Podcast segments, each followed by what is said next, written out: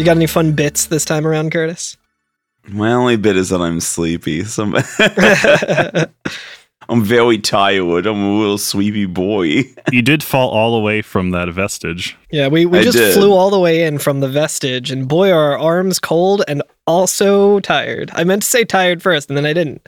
But I have uh, to keep checking myself to be like, wait, this isn't snow and ice. This is crystal. It's probably fine. Oh yeah, that's a good point. Snow we, is we, here though. We don't know that It's yet. true. There is someone named Snow here, and uh, more importantly than that, this is the Every FNFF podcast. I am Carl Germ.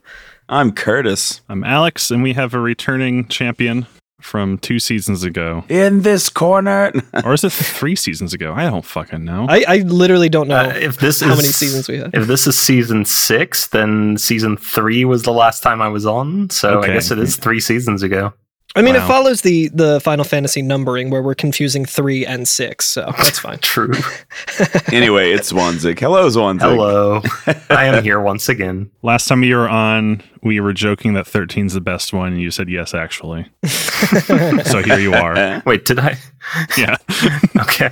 Well, my my honest opinion is really that 10 is the best one, but 13 is probably still my favorite by at least some kind of metric. nice. Hmm. And to our listeners who don't know, uh, you are acclaimed uh, blitzball entrepreneur and uh, Final Fantasy 13 speedrunner. I think you actually hold some uh, first place spots right now, right? Uh, technically, I hold first place in some categories that nobody really runs on the version that I run it on. Um, so Mm.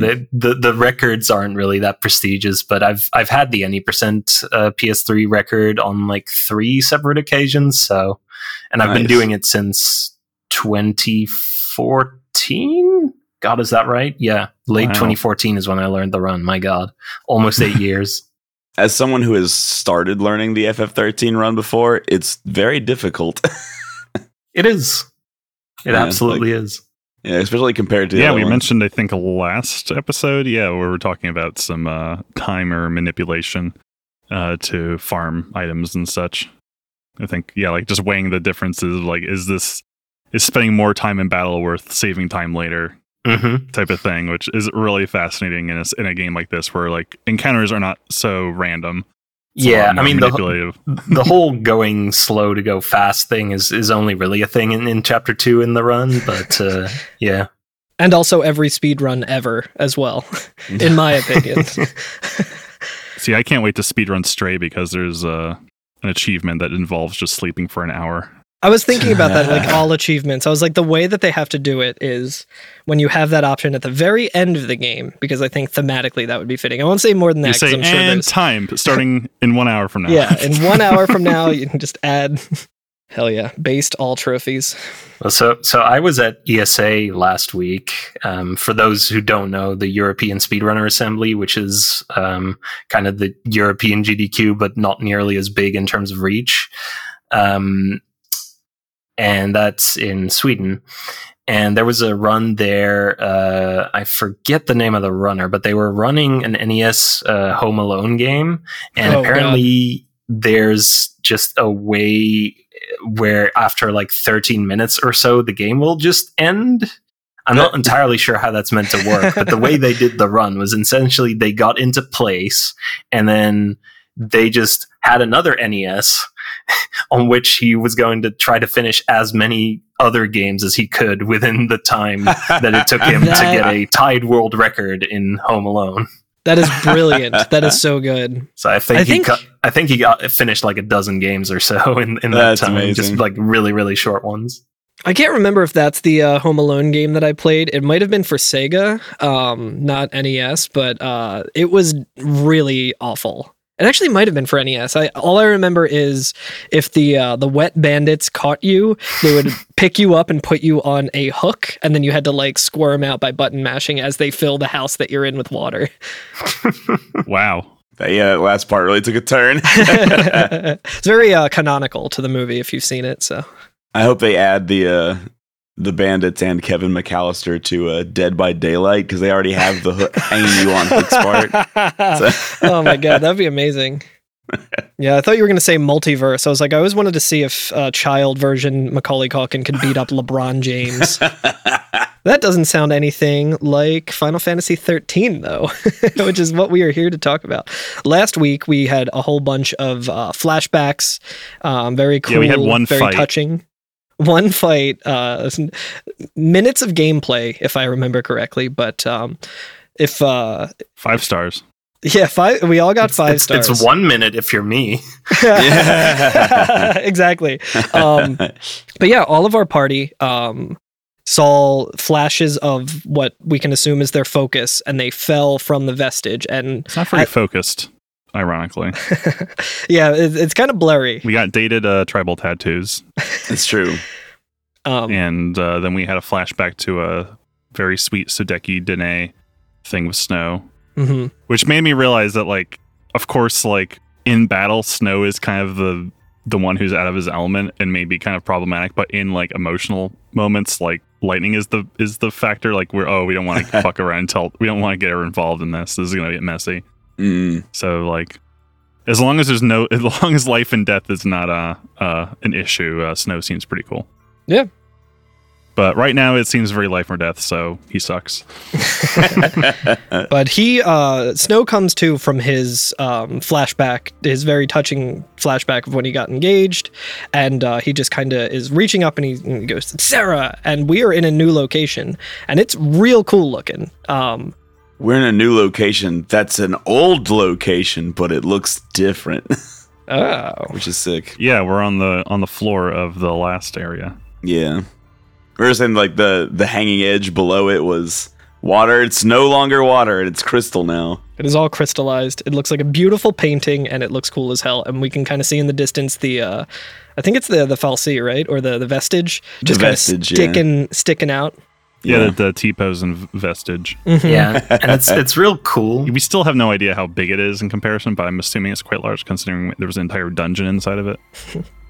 Right, a whole cloister.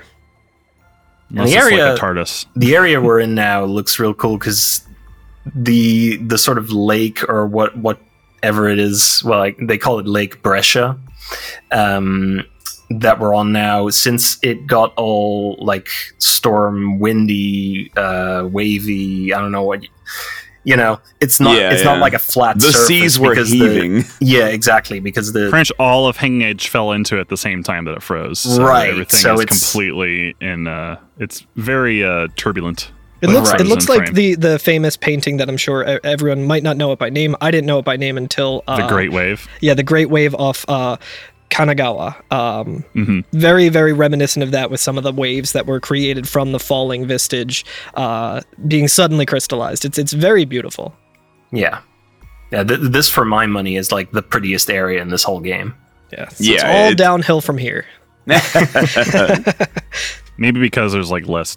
It's more, uh, you know, not really organic, but it's uh, it's very elemental, very pure. Mm. I think it's it's refreshing too, coming off of uh, you know PS2, where a lot of areas were usually either like a different kind of green than the green we saw in the last area, and a lot of brown in a lot of instances. So seeing this vibrant blue uh, is a really nice change of pace. I think. Yeah, we were in green, and then we were kind of in a gold area. and Now we're in a blue area. Yeah. Yeah. It's nice.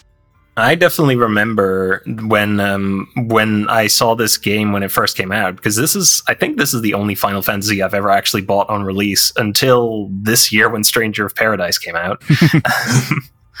um, Also, a series of corridors. yeah, but at the at the time, the gaming industry was very much in in love with its uh, realistic brown graphics phase. Yeah. Um, Mhm. so when I saw the the trailers for this game and all the the pretty, actually colorful areas, that was something that I was like, okay, now this this is what I want. Even the box art was just white with lightning on it, which I think in its own way was very striking because of just how kind of bold and clean it was. Yeah. yeah. it was kind of Kind of a departure from the from the series in general, where it's usually just the the title with the little logo around it. Which Yeah, they nothing do. Like else. 12 12 had like I think all of the the the full Twelve had a bunch of them. Yeah, it had like the whole party, I think, and it was kind of uh, brownish, at least in the in the U.S. releases of it. And Hmm. uh, ten had uh, t- uh, Tidus in like Besaid in like the water, holding uh, Brotherhood, I think, if I remember Okay. correctly. So They all kind of felt like almost like film posters in a way. it was a nice like departure uh, from that uh, and kind of a return to form as well because instead of having you know lightning in a scene like it was Tidus in a scene or like the whole party it was just lightning on the white background which is more reminiscent of the older logos Right. I, I think for 10 and 12, the ones we got here were still just the logos, but that Oh, might have just been a difference with, with Europe. that's very cool we're already uh, talking about differences nice So anyway, so, the party wakes did you up. do you play it? I'm actually curious one. Did you, Okay. uh, are- are you a native English speaker? No, native Dutch speaker. Here it is, by the way. Is there a Dutch translation, Um, is there a Dutch translation of the actual games? No, there's not. or should I say, which version did you play when it came out, or which language do you typically play? Uh, in? in English, I, I In played English, in okay. English. Yeah, no, in in the Netherlands they don't really translate most media unless it's for like young children. Um, Mm. Even Pokemon wasn't translated actually, which you'd think it, it might have been, but no. Um, so yeah, vi- video games pretty much are almost never translated. Interesting. kind of tracks with pokemon because i know they were very famously against localizing and translating um, at least the names of the pokemon because they were like okay we got 151 of these things and we don't want to have They did it for like Germany and, and France and, and yeah such. there was uh, the the french translation of that was very uh kind of controversial because when they localized it to english and translated it they were very like no you cannot name that this thing this you cannot say this you cannot make this joke and then when it got to france they were just like yeah dude do whatever the fuck you want that's fine like the only reason they went with the Or French, whoever was in charge of it was like, I won't tell if you won't. I think um, one of they were just going to use the English translations and localize those everywhere, but they pointed out that one of the Pokemon's names sounded like fart ass or shit fuck or something in Right. in French, and they were just like, we can't do that. We have to, you know, We don't want another boober on our hands. yeah, we they don't want did. Uh, Boober. they they stole Pidgey being PP from us though, which Mhm. would have been great. and Spiro being Brittany from us, Oh really? free Brittany, yeah, uh, uh, the The English uh, nickname, right? yeah, the the nickname of or no, it was in the game. I know in Japanese, Pidgey is PP. I'm always like, Anyway, yes. Uh, so the gang wakes up. right. Um, and uh, they're all kind of like looking at their surroundings, uh, and they wonder how they could have survived the fall, right? Because it was like a long way up when they were still in the vestige, and they're not even inside of it anymore. So like, presumably they have just fallen all that way, like hundreds of feet to the Yeah. ground below, right? yeah. Um, and Snow immediately is like, "Oh, it's it's Sarah. Sarah absolutely saved us with a miracle, right?" and Yeah. like, as he's saying this, like, lightning is about to get just like up in his face about it, and be like, "What the fuck do you know, you son of a bitch?" yeah, and before that, Sazh was kind of like, "Hey, how did we survive? This must have been like the the Fal'Cie. Like, did the Fal'Cie do all this? Like, did it turn everything in?" He he calls it Lake Bresha as well. Um, Yeah. and it's just like, how did this turn to crystal? It must have been the power of that. And then Snow's like, "I know who it was. It was my cool wife." Um, but as uh as lightning's getting like ready to get going on him, uh, a a big chonky Cie'th kind of like comes out from behind one of the frozen waves, right? Mhm. Right. and they they recognize it and they get ready to fight and snow runs up to it and he's like oh watch out and he punches it but has like a dragon ball z energy punch that he It's hits it it's with and like real sends it flying cool. Uh, the the the Cie'th is about to attack lightning like with a big overhead like uh, who was it Andre the Giant who had that move that he would just like punch people on the top of the head and knock them out. He's doing that and Snow blocks it. Um, and as he's doing that, we get a zoom in to the brand on his arm and it kind of starts glowing blue and then he gets this Dragon Ball energy punch and just like decimates this thing. Yeah right Big ol' undercut. Yeah. And he's he's shocked by this. This wasn't like him knowing what he was doing. He's actually like, "What? How did I do that?" And uh, then they're like, "Oh yeah, you used magic. Uh, you used the power." yeah, we didn't of need the- whole hold Tobey Maguire mo- a montage of him trying to figure out how his webs work. go web, Yeah. go. Hope's the one who's like you used magic we're we're l'Cie now the fal'Cie cursed us and he's like screaming like while more Cie'th are kind of like pouring in Oh no, is Hope going to be like the the Wakka who's just like racist against Lasteeth or against l'Cie? Perhaps Well- he will be. Yeah, kind of. but also, like, even more than in 10, basically everyone is racist against l'Cie. So. yeah I guess that's yeah, true. It's just become. I mean, It's propaganda. It seems like right. It's it's indo- indoctrination. I was kind of thinking about this more and more um, as I was like listening back to older episodes, and just like yeah, you can kind of understand. He's young. He only goes by what he's been taught in in the world, and everyone thinks this. Like enemies of Cocoon and all of that. Um, so of course, his family was on vacation, so he's probably uh, yeah, some and his either his life middle was or high upper class, right? his life was completely uprooted. It's not like Wakka, who was just like old enough to know better, but dumb enough to not give a shit. Just put that on a T-shirt. Old enough to know better, just like dumb wa- enough like- to not care. just like a stock transparent background image of Wakka giving like a thumbs up. Um, but we are placed in a battle, and then we are introduced to the paradigm system. Oh my god! Oh my goodness! I remember being extremely intimidated by the system when I played the demo of this game, like when I had a PS3. And now I'm like, okay, this rules. This is just like calling shots in like football or something. Yeah, yeah, it's the part of Madden that I always skipped, or not Madden. I never really played Madden. I mean, the part of NH uh, uh, NFL Blitz that I always skipped, and I was just like, just throwing a hail mary pass, baby, and I'm tackling everyone. But yeah, we're in a uh, tutorial battle with uh, Snow, Lightning, and uh, Vanille, The Dream Team. The Dream Team. All the adults except for Sazh. So paradigms. We've we've brought our paradigm expert on. So Z- Zwanzig, would you like to give us a quick breakdown of the uh, paradigm? System? Give us your 20 cents on your paradigm. Oh, I, I can give you all of the sense on this. um, yeah, no. The, so the paradigm system is really the main reason why I fell in love with this game, and and from the trailers already, I was like, this system looks really fun and, and strategic to use, and it was. So the way it works in principle, the game gives you a little tutorial here. Um, it kind of elucidates some parts of it later on, but the gist of it is your party has up to six kind of party compositions. But we start with, I think, like what, with only two right now, right? Yeah, I think in in this fight right now, by default, you only have two of them set up. And Um, those uh, are Commando and Ravager, right? No, I think the, the paradigm systems, not the jobs. Oh, oh, right. of yeah, right. So there's a there's a distinction between paradigms and roles. So a paradigm is a configuration of roles for all of your party members. Right. So right now we are default in relentless assault, which I think is basically just says everyone attacks, right? Yeah, It's- well, the, the, Relentless the- Assault is a commando role and two Ravager roles. correct Ravager, Ravager, Ravager. yeah. Yeah, the paradigms all have little names, uh, which I, I could probably tell you what most of the names for at least the useful ones are. All right, what's you know, bully? What's the jobs for uh, bully? Com Sinsab. yeah. Well, two of which we don't have yet, by the way. That's true. we, Yeah. we don't have access to all roles at this point. There's going to be six in total eventually. Um, in this chapter, we're only going to get access to four of them. So I guess we should quickly go over what the different roles do, or should we Yeah. talk about what the the Yeah, during the tutorial, we do get a quick glimpse of the bottom. So where we normally would have our three uh, health bars, I think we do get a glimpse at what their roles are, right? Mhm. So I think uh, the default right now is Lightning is Commando, which says build attack chains more easily with enhanced strength.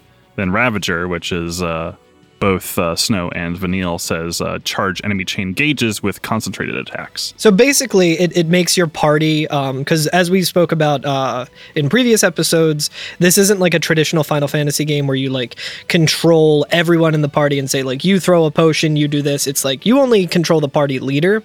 So we're only controlling Lightning. And this essentially makes um, Snow and Vanille assets to Lightning in whichever role you want to apply them. And for the Commando, it's they're going to help build a stagger chain against these enemies. Um, so you just kind of relentlessly attack, and they're going to help you get the most bang for your buck out of these attacks. It's actually kind of funny because, like, I when I, if I were to de- describe Commando, I would say that it doesn't build chain very well, but it keeps chain from going uh, down. Like it, it slows the the chain loss because Ravager now that builds chain like quick. right. Yeah. And does Um, each of these roles kind of have their own? I think we'll find out has like their own skill tree. that we can apply to. Yeah. yeah. We'll, we'll, we'll get to that. So it's like managing a full party of uh, Skyrim protagonists. hmm it's it's really cool. It's it's a bit overwhelming, especially with how fast paced the battle is. Um, Definitely. So when I was kind of first going through it, I'm like, okay, this is them throwing a lot of information at us and explaining it very succinctly, and it makes sense in context. But then when you kind of start doing it, you're like, fuck, what am I supposed to be doing? And then like you're still trying to attack and stuff, and just um, it- it's very easy to just kind of like not do it correctly until you fail a bunch of times, which I'll get to later in this episode. But um, it kind of just like when it clicks, it clicks, and you're like, oh, okay, now I can kind of see how to strategize around this system. hmm Yeah, and this this game, this battle system has an incredible amount of depth and strategy to it. But if it has one weakness, I do think that it is that the game isn't that good at teaching you how to make the most of it. There's quite a lot that isn't explained, or it I was doesn't say that. incentivize you super well to to learn it early on, and then the game suddenly gets really hard like later on, and then people are just like, "Oh, what the hell." I mean, I feel like this is that's kind of a common thread in Final Fantasy games with more, um, uh, you know, less common type of uh, systems. Like, I feel like you, you could even make the case that Materia might be the same way, where they kind of tell you how to use it, but not really how to make the most of it. Like, you know, Alex in the in, in the first season we did uh, on Final Fantasy VII, figuring out how to chain it so that he can just do like what was it, eight or sixteen attacks in a row or something. Right. Yeah, it's totally cheesing it, but you can like just yeah. Just, And it's the I same with- it with- configured. I think the the biggest um, offender of this is definitely Final Fantasy VIII. As much as I love that game, the tutorial in that game is awful, and the system is extremely convoluted. And a lot of people would just be like, "I have no idea what I'm doing, so I'm just gonna play," and that kind of works against you in that game. But I think here it kind of it, it, it does it a lot better. And I, I would also say that 10 with the sphere grid is also a lot of information at, at first that explains it, and it, it takes a while for it to kind of sink in. So. I would. I mean, I'm editorializing a little bit, right? By by bringing this up, but I would say, like to me anyway, the main difference with 13 is that like it just there is nowhere that tells you how to use it. Yeah. like whereas like I guess in the other systems it might you might be like, oh, I didn't know I could do this, or I didn't know how I could do this. Well, didn't know how I hang on a this. second. Let me go through every data log and I'll fact check that statement that you just said. there are like I when I I beat 13 before I realized that there's ATB refreshing at all. Like I didn't know that that was even a thing that could be done. And nowhere tells you about ATB refreshing in this game or like that your current jobs that or, that, or your current roles that you have right this second determine your damage output even if you started your attack as a different role so you can like cheese damage. that damage makes sense. I mean, I'm I'm pretty sure that like that at least is something that's not even really intended. it could be it could be yeah interesting because uh, when we get to one of the fights that I struggled with, It just changes the math instantly instead of Yeah, next turn. yeah. Yeah. when we get to one of the fights that I struggled with in this episode, I would like to hear Zwanzig's uh, take on it because I know he was actually watching me do it, and I'm wondering if changing the role was actually helpful in that sense because it kind of felt like it was, but we'll we'll get to that when we get to it. But right now, I think it just shows us uh, relentless assault and just kind of give us a quick taste of like the interface before we even get into like Yeah. paradigm shifting. Because right now we, we only have like this is like a one quick like almost like a kind of a cutscene battle. We we probably should go through just like the roles real quick like we were saying though. That there is commando which is your physical attacker. It has a couple other roles as well or a couple other things you can do. I need to immediately jump in here and because this is the, the the the what I specifically have to take umbrage with here is the the s- specification of physical because Oh, okay, this is enough. kind of a Yeah. common misconception that I think even the official strategy guide kind of perpetuates is that uh, C- commando is physical and ravager is oh magical, you know what which You're right. isn't You're right strictly the case I have with me here, friend of the show, Ninnies, sent it to me, the Final Fantasy 13 complete official guide. I can fact check that as well and just see. um, but I will say that um, I'm reading kind of just the, the tutorial blurb that comes up, and it says offensive paradigms concentrate on dealing damage to enemies, while defensive paradigms focus on um, party protection and healing. So I'm wondering if it does say physical versus. Um, let's see. Well, so the, the, yeah. the real distinction between Commando and Ravager is Commando is your damage dealing role. They get an automatic um, 100% boost to all their damage for being in that role, and that only goes up as the game goes on. Um, in addition, uh, the commando attacks give you a fairly high amount of chain duration. So the chaining system is actually a little bit complicated in that um, there's the chain amount and there's a chain duration. And the duration is kind of a little bit hidden. You can't really see it super well. It's just kind of there as the speed that the bar is emptying at, right? So when when you're not hitting uh, the enemy for a little while, that you know the little orange bar starts to drain, and it'll drain faster if you have low chain duration. Um, so commando abilities give a lot of chain duration, um, which you can kind of view as slowing the uh, the emptying of the bar. It seems to build a little bit too. Is that right? Well, all all abilities um, give both chain and chain duration, just varying amounts. okay, okay. Um, It's a little bit of a tug of war. Yeah. That's kind of what the math how it works. Because it's slowly going down, you're like able to kind of tick it a little, push it a little higher up. yeah, Sometimes it'll build, sometimes it'll stop. and so Ravagers are your chain builders. These build up the chain really, really fast. They don't give a lot of duration, and they don't do as much damage as commandos, but they are your your investment into doing more damage later on. And you know, getting enemies to stagger, which is where you can do the real big damage. Mm. And I will say that I can confirm. Surprising no one, Zwanzig is correct. The guide says, uh, in quotes, commandos specialize in physical assaults, though some of their abilities may have special properties. So I guess it's just, Yeah. it, I yeah, physical is not the right word to really use mean, it's there. it's it's not fully like commandos in general do have more like physical commandos tend to be better and there are more magical ravager skills than there are physical ones but both do have both types right. Do um, is like frost strike a physical yes move? Or, that's a physical move. yeah exactly those are elemental physical moves that ravagers about- get access to What about ruin? That's a magical That's a magical move. that's a magical move We're- that commandos can do Okay. Now, it's if- non-elemental If, for for instance, if Snow is using a blizzard type magic, does he get a same type attack bonus for being a uh, an ice type while using? this, yeah, Oh this just God. feels like Pokemon. So to me, my my RPG senses are flaring up, and I'm like, yes, I understand this. So now, if a Ravager and a Commander are left in the daycare, can they make an end? And egg? you come back so many hundred steps later, you'll find a sentinel, which is the third uh, role that we have. we gotta access yeah, to right we gotta now. call Creepy and have him uh, make a game for us about who who can fuck who in this game. Um, Sentinel's one that I actually don't fully understand, other than it is defensive. It feels kind of like a support role to me. Um, Yeah, Yeah, it is essentially your MMO tanks. So they they get an ability called provoke. Uh, right now, Mhm. the only sentinel you have access to is Snow. Um, kind of as as your dedicated big beefy guy, kind of makes Yeah. sense for uh, for him to be the tank. And The himbo So- roll. he can provoke uh, enemies so they will target him and then he has various types of guard abilities that will decrease his uh, damage that he takes right.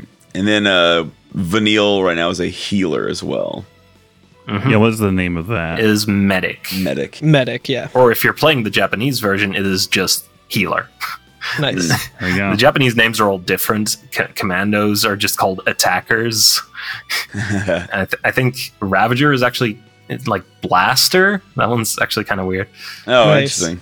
Um, so that's the roles we have access to right now. And just to make it perfectly clear, because I don't think we've completely talked about it, but you can shift between these configurations on the fly at all times, irrespective of your ATB.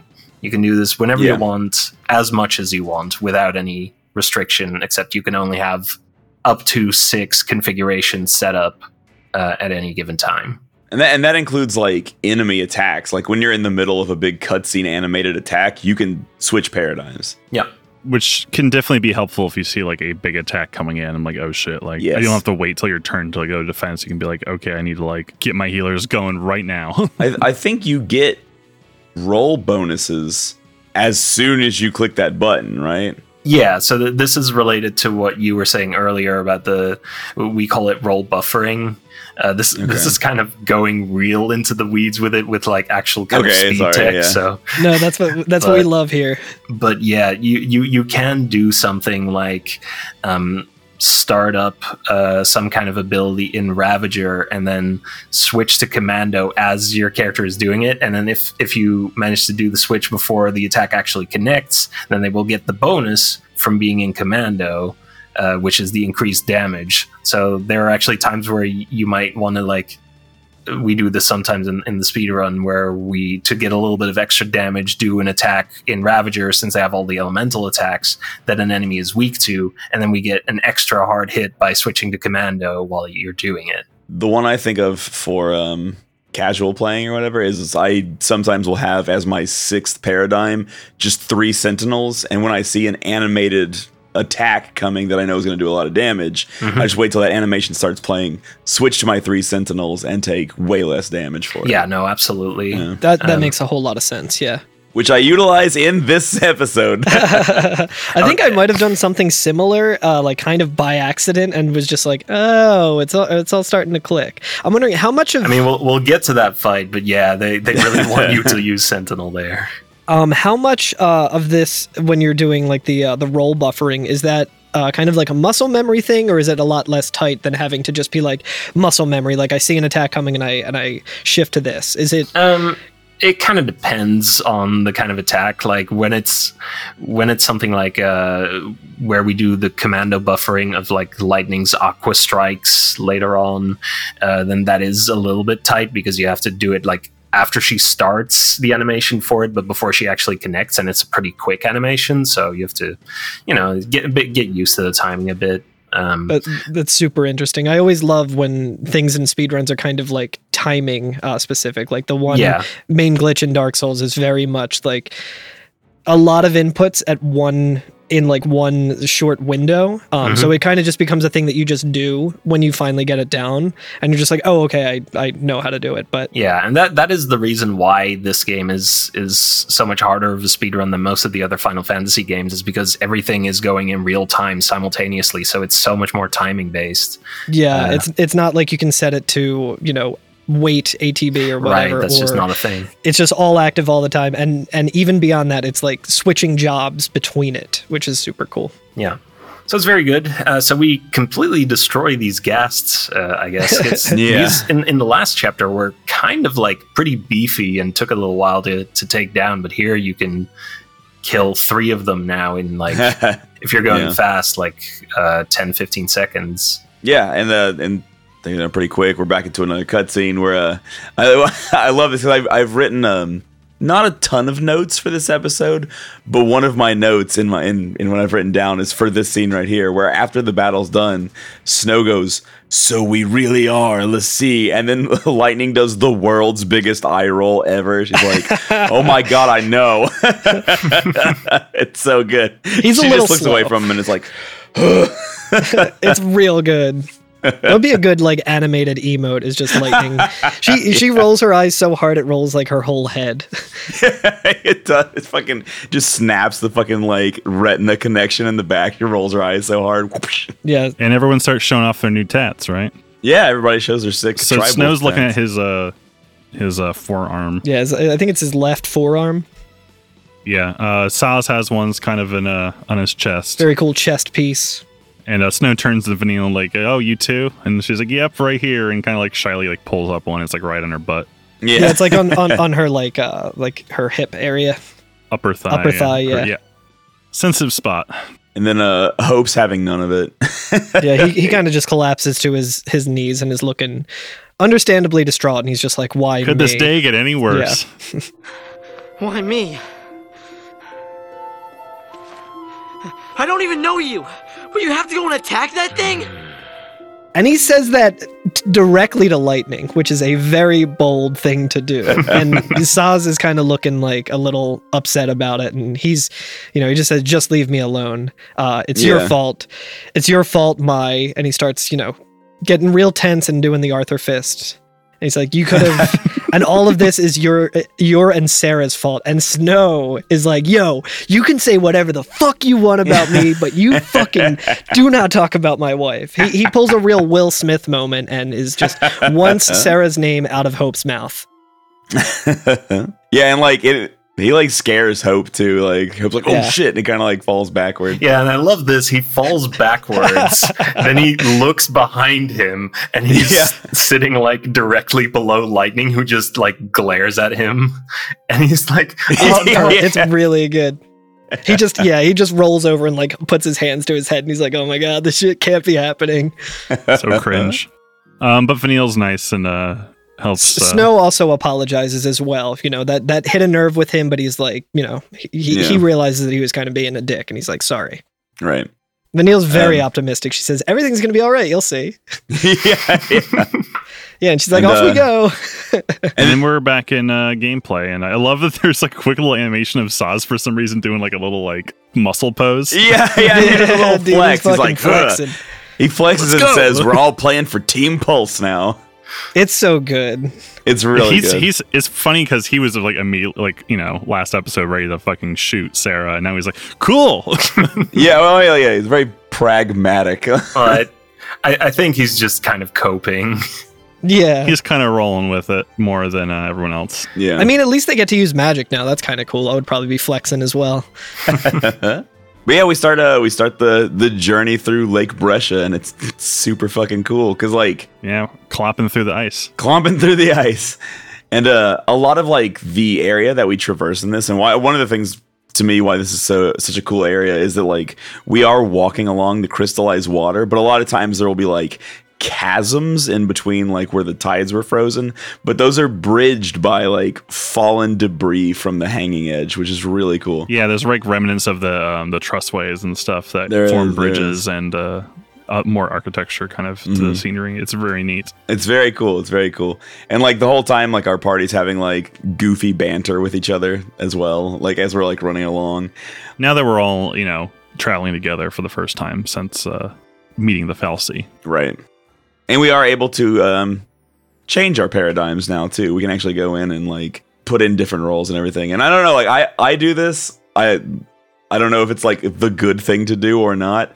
I make doubles of both of the first paradigms. So I have two relentless assaults and I have two of um uh whatever the next one was or whatever. So I can just like so, oh wait, we didn't talk about that, did we? We did, yeah, we sure We- didn't. we I, I was wondering that. if you were building up to it, but uh, I'm sorry. Yeah, I am now. like, um go right ahead. So I actually don't know the numbers for it. I only know that it's like a full ATB charge is how long it takes. Well, that's But- that's why I'm here is for the numbers, dude. I know that after a certain amount of time, if you change your paradigm, everybody's ATB is just full instantly. And Yep. uh, I always see it as one full charge of the ATB. So um, if I change to a new paradigm, I let the ATB go all the way up, and then I count all the attacks that go off. By the time the last attack goes off, if I switch to another paradigm, the ATBs will just be completely full again, and I'll just get a full free recharge all the way. So the way it works in reality is um, the first paradigm shift you do in a fight will always be a refresh, and after you get But there's a long animation for the first yes, one too. yeah, that is kind of a, a little weird thing, and I think they removed this in 13.2, which was one of the kind of little annoying things that people complain about. Is, is that long animation you get on the first uh, shift, where it kind of zooms in on all three of your party members individually, like doing a little animation as they change their roles. That only happens the first time you shift every battle, but it's a it's a little bit annoying. I could do without it, frankly. Seconds But, that you you, could, you know. But it's it's not that big of a deal because you do get full ATB after it. So you know, if you didn't shift, you would just be waiting for your ATB to fill up anyway. So right. eh. um, Yeah, it's free yeah. ATB. Yeah. Um, so the the first shift is always a refresh, and then as soon as you get that refresh, there is a 12 second timer Mm. and after 12 seconds, your next shift will again uh, give you full ATB. Bold of them to not make it 13 seconds, but I'm, I'm here for it. Um, Curtis, I do want to call you out and say I cannot believe that you forgot the name of the other uh, paradigm that we have here. It's something that you should know about forever, and it is called solidarity. ah, solidarity. Yeah. Classic. I guess I have no solidarity. I'm, I'm going to join the billionaire class. Goodbye. um, but yeah, yeah. So by having two of a paradigm that I enjoy, like one that I want to use, like um, uh, relentless assault, I can switch between a relentless assault and another relentless assault and just get more and more ATB refreshes so I'm attacking way faster. And so that especially helps when you have an enemy staggered and there's a limited amount of time to actually take their HP down. You can get a lot more turns that way. Yeah, that that definitely seems like what you were saying earlier, Zwanzig, of something that the developers might not have necessarily intended uh, when they made this. The this. ATB refresh is definitely intended because they're. I, I don't see why it would be a mechanic at Yeah. all if it wasn't intended. But I just mean in terms of like copying the same the same thing Oh. just to get that. I feel like that's no, a very clever thing to Right. do uh, within the within the system. So I'm not saying that Hmm. Curtis is cheating, but um, but Curtis, I you're- am implying. yeah, but no, but but that is also something we do in runs. Um, yeah, that makes so much this- sense. It's really cool. especially this early on when we don't have access to that many different uh, roles and thus that many different like useful paradigms. We definitely double up a lot of the time. You're just throwing away ATB that you could use, you know? Yeah. Um, yeah, we don't go very far, but we do get a new uh, another cutscene about uh, focuses, right? yeah, this Mhm. this section of game is very much like cutscene, a couple steps, maybe a fight cutscene. yeah. So I think as we're walking around, Lightning is like, "How are we supposed to know what our focus is?" Yeah, how do we complete it if we don't know what it is? And uh, Since we're starting to come down and realize, yeah, we're oh yeah, we're l'Cie, we have powers. Oh wait, we're l'Cie. That means we have a mission. Yeah. Um, and Vanille says, I think I saw our focus. Um, and uh, Lightning says, "Saw what?" And then she's kind of hesitant, like she doesn't really have a clear answer. And Saw's That is how a focus comes down, people. The fal'Cie, they don't spell it out with clear cut instructions. All you get is a hazy glimpse. Yeah, well, that's what they say, you know, the legends, I love I love it. the legends. the stories for my stories. but um, Hope says he's like, oh, I think I saw it. I think I remember it, and uh, you know, starts to try to begin to describe it. And Sazh realizes he's like, wait, that was mine too. Did we all have the exact same focus? Like, mhm. are we all on this mission together? it's and funny because Hope only like says towering, big and, and towering, and that was immediately like, oh, that's the same thing I saw. yeah, it was enough for everyone to be like, wait a big second. powering Yeah. pile of fries from Five Guys. I need to go and complete the man versus food challenge. God, I would I would go complete a focus of a big towering pile of fries right now. Um, but lightning and snow, and snow turn kind to of crystal. um, lightning and snow. This resonates with them more, kind of hearing it in this context, and they both at the same time just say Ragnarok. Yeah, Mm. yeah. So I guess that's another one of like the old legends, right? Yeah, it's another Uh, thing stories. that um, is probably a known term here that we have not, in context, gotten more uh, information about yet. Right. Maybe it'll be in our data log. Perhaps. Indeed. And then we quickly see a repeat of what we saw last episode, uh, just after the gang got branded, where we see these this The hazy black and white, yeah which is kind of a blink and you'll miss it, but because it's YouTube, we can watch it as much as we want. Frame by frame, baby. And Yeah. Sazh is kind of reasoning it out, and he's like, "Okay, Ragnarok is this big beast that destroys things, and we're branded by a pulse fal'Cie. And he starts like, he's like, "Oh my god, our, our mission." He's, he's getting ready to say, he's kind of implying that our mission is going to be to destroy Cocoon, like that we are like the enemies of the world, because that's what the pulse fal'Cie do, and that's what Ragnarok is. And then as he's like, "Oh my god, could it be that our mission is to?" And then like Snow cuts him off, and he's like, "Protect Cocoon and save the world." he's like, "That's what we have to do because Sarah said to save the world. That's surely it."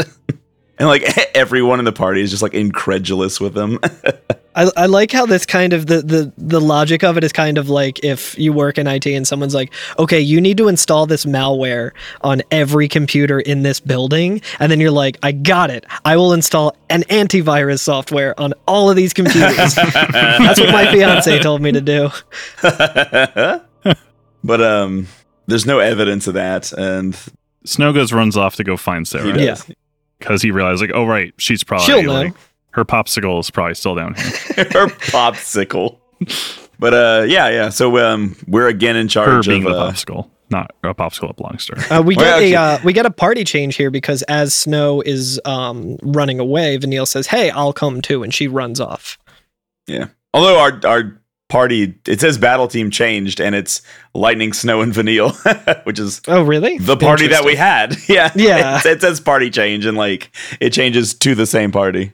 So Yeah, same roles and everything too. It looks like. It, it might be that for the really brief running section between these two cutscenes where you can't even in- get into any battles, you might technically just have solo lightning or something, and that's Oh, why maybe, it says maybe. Solo I'm sure. lightning or maybe Sazh because uh, Sazh is also running around with lightning. Technically, because we haven't been able to change them at all, like it is just like because immediately after that screen pops up, we do learn having become the sea, the members of your party now ha- can now develop their powers. So I feel like that's just like the default. Like, okay, here's your first paradigm. Yeah, Oh, here's yeah. your first ability to change between teams. Like we've changed teams before, but not in the field. Mhm. well, we we still can't change teams. Like the game will be dictating the team Right. For right. For a while. Yeah. Um, we get a uh, a fun other tutorial as well. That's Yes. just as we're controlling lightning and running around and hearing some of the incidental dialogue of people. Just says this tutorial explains how to develop characters in the uh, Crystarium, yeah. It's uh, Sphere Grid 2.0, baby. Sphere Grid 2.0, Skyrim upgrade tree. Uh, I guess 2.0 as well. This came out after Skyrim.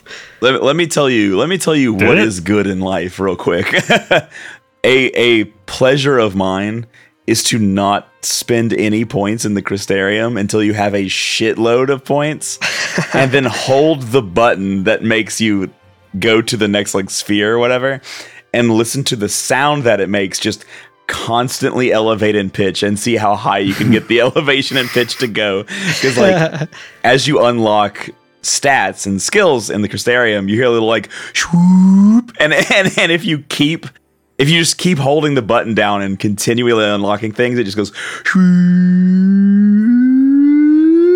And see how high you can go.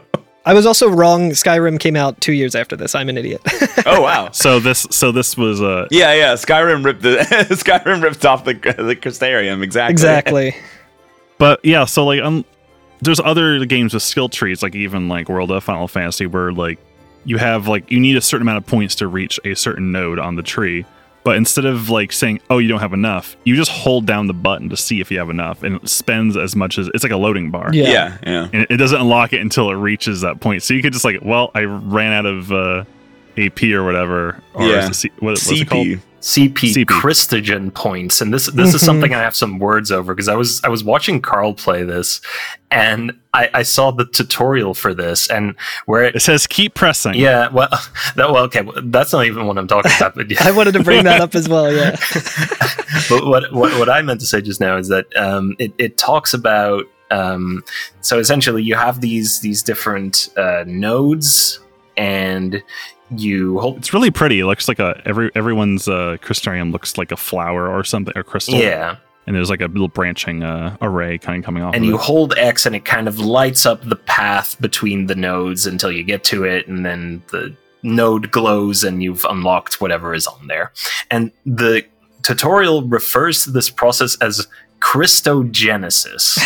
And I'm like, this is it really isn't that complicated of a level up system. Like compared to the sphere grid, this is way simpler and more straightforward. And they be out here using words like fucking Crystogenesis. like come on. yeah, it was at this point like if it wasn't for you guys, I'd be like just overwhelmed with vocabulary. yeah. yeah. It was like I just learned what l'Cie was. I just like well like like I was amazed that you were playing without subtitles because they're saying like Cie'th, l'Cie, and fal'Cie like in different accents and Yeah. stuff like this. It's I um was like, what the fuck is anyone saying? It's interesting kind of going through and playing it this way where, you know, I'm stopping and taking a breather and thinking about what I played and then reviewing it as we talk about it before moving on to the next section. So I kind of, it's not all just thrown at me all at once and I can kind of digest it a little more because um, if I was just playing this the way that I would normally play Final Fantasy games off the podcast, it would just be like, oh, I'm just going to play until I have to go to bed or don't feel like playing anymore. I'm just going to go for hours and Yeah. then come back the next day or something and it would probably just i would not remember half of this shit probably right. Yeah, but it's a lot. I do like that when you um, load up the Crystarium, there is a tab on the left, so you can actually select what role you're um, upgrading. Pretty cool. So you can invest points in uh, certain roles. Yeah. that your character. Uh, yeah. at times you must direct the course of cryogenesis like what yeah it's the opposite of uh, final fantasy VIII, where it's it's very like wordy and like flowery with its wording and poetic and cool sounding and um, way overcomplicating what you actually do which is just hold x and point a direction sometimes and you'll unlock abilities versus 8 where it's like a fucking dry textbook of explaining exactly how the system works and why it's good and you're just like oh this fucking sucks. I hate this. That's when you can just like sub out a lot of words and uh, have it would just be easier to understand. It, the word, I feel like the vocabulary themselves is kind of like throws you for a loop sometimes, even though it's simpler than it seems. yeah I, I completely disregarded as i was reading the instructions uh, to hold the x button and i for some reason i was just like oh yeah you have to mash x so i was just like and Zwanzig was just like what the hell are you doing Yeah, like later in the Crystarium, when like you have to have like a thousand points to get to the next one. Carl's like, "All right, I really want those five strength." it's like it's like trying to save Meryl in Metal Gear. I gotta get Yeah. a spoon to fucking mash hard enough to unlock the strength plus four. I was working on something in another tab while you're streaming that. I'm hearing whoop, whoop, whoop, whoop, as the pitch is like starting. It's literally the opposite of what Curtis likes doing of holding it as long as possible. also, uh, I don't know, like so. Again, like there's there's nothing in this game that we can't compare to FF10 at points, right? And um, likewise, th- this is very similar to the uh, Sphere Grid in the way that we are like unlocking and purchasing individual stats as we go. So we'll unlock and do you have to spend money to backtrack in this one, or can you just like backtrack freely now? oh, there's no backtracking in this one. Oh, so you, so if you go on one branch, you can't take the other branch. oh, I'm sorry, in the Crystarium. No, you, you can always take Yeah. everything. I'm sorry. I'm sorry. I'm sorry. Uh, yeah. So I'm saying, so you- do you have to spend money to go to a different node? Or No, can you just no, no. nav- okay, that's I'm good. sorry, so I think like the sphere grid used to have to spend money to navigate. That's right. right. Yeah, you, You spend- you don't really have a set location. There's just you can only Okay. advance from from nodes you've already unlocked. But So it's growing more like a tree instead Yeah. of you going around filling in gaps. Yeah. No need for return spheres or friend spheres here. Yeah. Teleport spheres. Enemy spheres only. I do like that it also when you're um like switching to which role, you know, commando, Ravager, Sentinel, what have you. Um it also shows you a list of how many crystals are unlockable and how that. much you have unlocked. I didn't realize that until like the next time I played, but it's really nice to have where I'm like, "Oh, cool. I've unlocked everything that I need to on Snow for right now." Yeah, that's great. Um, I was gonna say uh, the the reason I was gonna compare it to ten is that in ten, when I'm using like the sphere grid and I go over like strength plus three, and you get into a battle, you you do strength plus three damage. You do like a thousand more damage. It's incredible, like how much the the stats go up. And in this game, I, I feel like I could put like 50 strength onto a character and get out like 30 more HP of damage. And I'm like, come on. yeah, and I think it's it, there, there's some math involved. Yeah. I think right because we're so low level. I'm sh- I'm sure that will scale to some degree, right? In this game, it, your damage scales just linearly with the amount of strength that you have, whereas in 10, it's kind of like this weird logarithmic thing. Mhm. Yeah.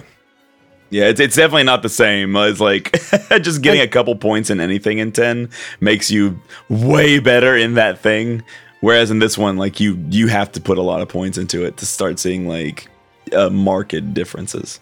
I, I think the the thing that I was kind of using um, to that really made my brain be like, "Ooh, number go up" was the HP, um, Mm, just because it's like HP plus seventy, and that's something that I can quantifiably see. You know, like uh, Snow went from 500 HP on Commando to 570, uh, and uh, you know, it, it has crazy strength upgrades as well, like strength plus 18. But again, you don't really get as much of a frame of reference for that. And I think, uh, if I'm not mistaken, so your HP will change depending on what role you're in. Like if if Snow is in the Commando um, paradigm or uh, role or whatever it is, uh, he'll have different HP than what he has unlocked on the other roles, right? If if Incorrect. it's incorrect, it's just Incorrect. Ooh, that's awesome. That's even Stats better. carry over between all roles. Okay, so it's just like uh, he can only use ruin in the one role that he's in. Then I Yeah.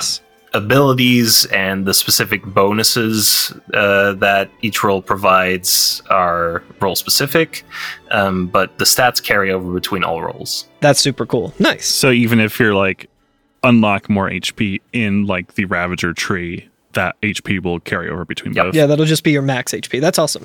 Yeah, really cool system. I'm excited to really see it go buck wild. Well, there's a nice little uh, save uh, console up ahead. Do y'all want to take a break? yeah, we can do that. Yeah, All I think so. Let's go up that hill and uh, check out the Unicorn Mart. Get that uh, Crystogenesis going.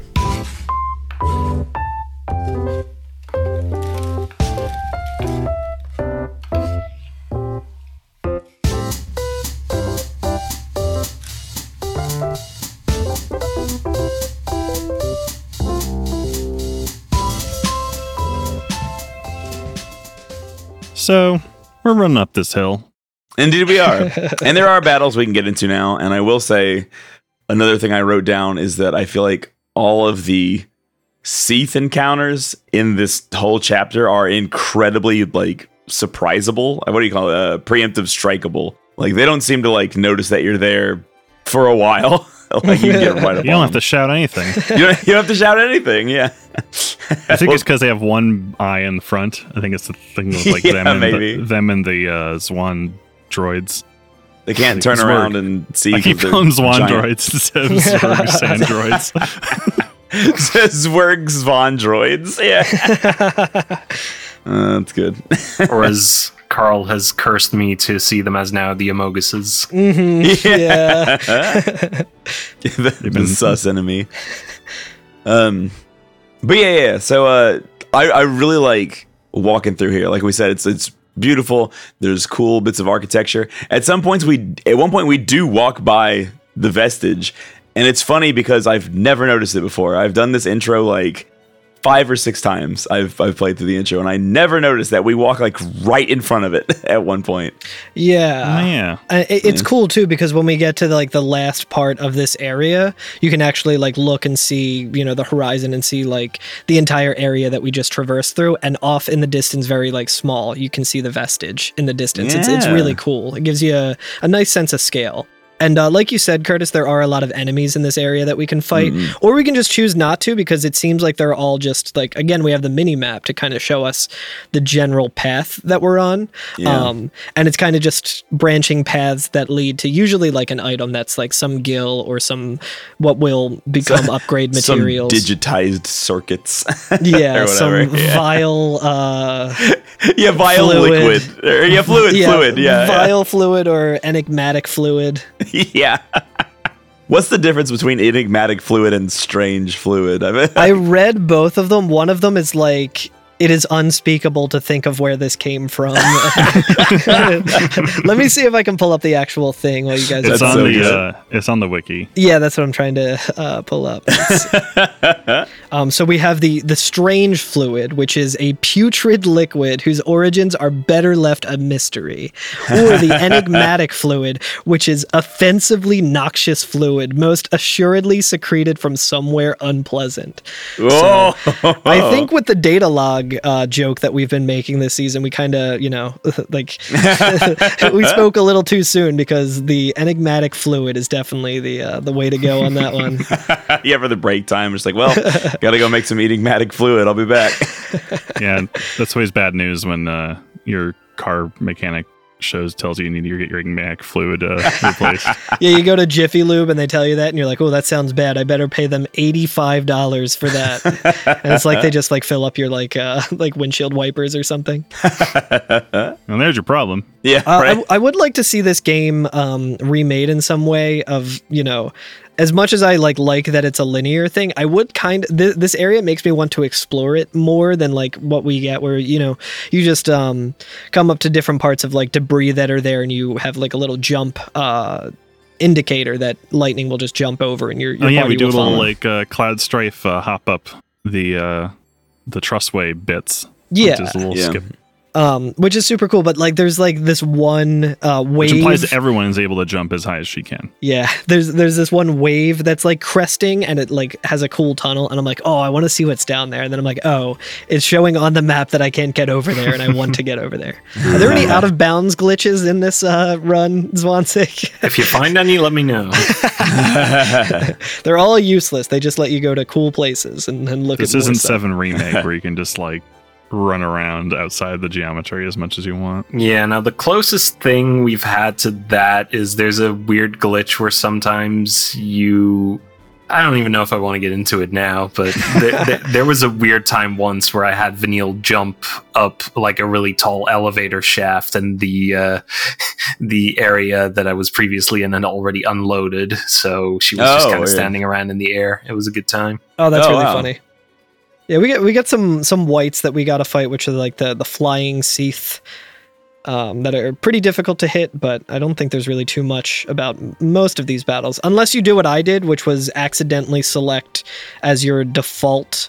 Um, like paradigm, uh, the defensive one, and I was like, Wow. "Damn, dude, the difficulty really jumped up in this." Like fighting some of these, not so much the Cie'th ones, but the the later enemies that we're gonna come up with. I was like, yeah. these I was getting like two stars. I'm like, shit, like I'm I'm really bad at this game. And then it like I realized I was like, oh, in this battle I can shift to the offensive uh, paradigm and it ended much quicker. And then even then I didn't realize until much later on that I had set my default one as the d- the defensive one and I was like, oh, I'm an idiot. I made that chapter much harder than I uh, thought it would be. I mean, at least you weren't dying. Yeah, you true. were like full Yeah. health the whole time. But Yet. um, did y'all see like the big uh the big chains that were like going in and out of the uh the crystal water? Oh yeah, it's more probably the things that the uh, the vestige or whatever was hanging from. Uh, I was trying to figure out like what everything was from because on the way we see the trussways, right? Right before the next cutscene, we see the train itself. We actually like run down the train that we're on. or maybe not the vestige itself, but the uh, the the pods that were hanging around Hanging Edge were hanging from something. So maybe they were hanging from chains. Ma- Well, it's very very near the vestige, and that's why I was like, did the ve- was the vestige? Did it have a bunch of chains on it? I don't Yeah, remember. Actually, it might have. There were the the chains that um well I'm not sure if there were chains, but there were the things that um the sanctum was like shooting at the vestige. Yeah, that Yeah, the weird big laffy taffy shit. Yeah. They might I have been think- more like cables than chains. Yeah, they look like weird tethers, more like cables than chains. But I think there were chains on it to some degree because it's Yeah. fucking Nomura adjacent. Actually, he didn't design these things, but Yeah, a bunch of zippers just floating in the air. Yeah. Some shit. it would have had a zipper if Nomura d- designed this for sure. Oh, there was actually one like sphere treasure chest thing that I wanted to talk about. Uh, it had seven chipped fangs in it, but you can kind of see it, and as Alex pointed out, you can hear it um, if you're like close enough to it. And I saw it just kind of floating on a piece of debris, and I was like, "Oh, okay, I need to get up there to get it."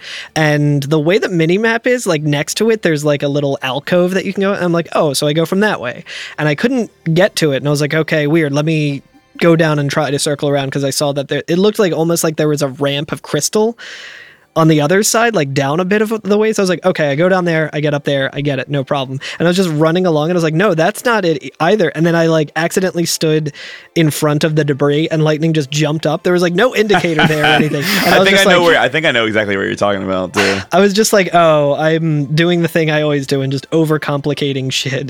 like, Yeah, I, I I believe I know what you're talking about. Like it's the it's the treasure chest that's in a very small like area by itself, right? Just like on like a square piece of debris to your right. Exactly. Yeah, it's right Yeah, before we yeah. get to like um one of the uh one of like the pieces of the trussway that we just run down and then start jumping through. I know exactly which one you're talking about Mhm. too, because like I was just running around in a circle and lightning just jumped, and I was like, "Where are you going?" And then when she landed, she was like beside a uh, treasure chest, and I was like, "Oh, okay, very nice."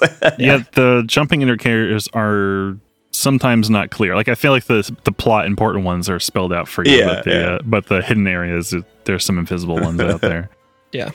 Uh, there, there are a bunch of Cie'th that we can fight. Vanille will see them and say like, "Oh, that's a lot of enemies," and I, I think you can sneak past them, but I don't know if you can get the the treasure that's there. Maybe if you use one of the uh, Deceptisols. Mm. Um, but it has a pearled staff. I think it's called yeah, yeah, another uh, Pearl Wing Staff. pearl Yeah. wing staff. That's right. Ooh. Another vanille. Yeah, weapon. a Vanille one, which I think just has uh, a greater magic. Um, a lot of the uh, the uh, weapons that we'll find for our party here have a higher magic stat. Obviously, we just unlocked magic, so that kind of makes sense. Mhm. Yeah, and as far as Vanille goes right now, and spoilers for a little while, all of her abilities are magical. She actually has lost access to her physical attacks. She no longer can shoot the fishing rods. Oh, the really? enemies. No. Oh, that's true. You're right because she only has The um, binding rod, I think, was the first one. Yeah, she only has medic and um, ravager right now, right? Yeah, I think you're right. Yeah. Um, Yes. What is so? Was this uh weapon she just found? it's called the Pearl Wing Staff, and I like the uh, description of it, but it Oh. also kind of made my Final Fantasy brain be like, hmm, curious. Uh, it, it says, thought to have once been the staff of a monk, this item boosts the spiritual abilities of the wielder. So again, it boosts your magic. But I was like, but hang on a second, monk is a class in Final Fantasy that was like the strength build, essentially. Like oh, I see what you're saying. none of this yeah. is none of this is adding up at all. Only he could like bend the the rod into shape and stuff like that. Oh, He was- yeah, yeah. He, was the, he, was, he, he just worked at the weapon shop. He was he was the one stuffing the pearls into it, into the wings of it. But yeah, Um, so V- Vanille uh, doesn't have access to her attack anymore. Neither does Hope. I mean, we can't use him here anyway, but um, they will eventually get Commando like much, much later in the game again, and then they can use it. Um, but one thing is unfortunately gone forever now, and that's Snow's hand grenades. Rest in peace. Oh, are they really? They're gone now. Yeah. Oh no! yeah, you never, you never regain them for the rest of the game. oh wow! I had no idea. Um, so we do come up on a bunch of debris that I think uh, once we go up to it, um, that'll kick off the next cutscene. But I want to talk about this because I was just uh, mesmerized by how fucking cool lightning is, and I was just kind of running up to the debris and hitting like the little jump panels. And she does like a Mario 64 thing where she does two jumps, and then she the third jump she does, she does like a flip. And I was like, oh, that's so cool.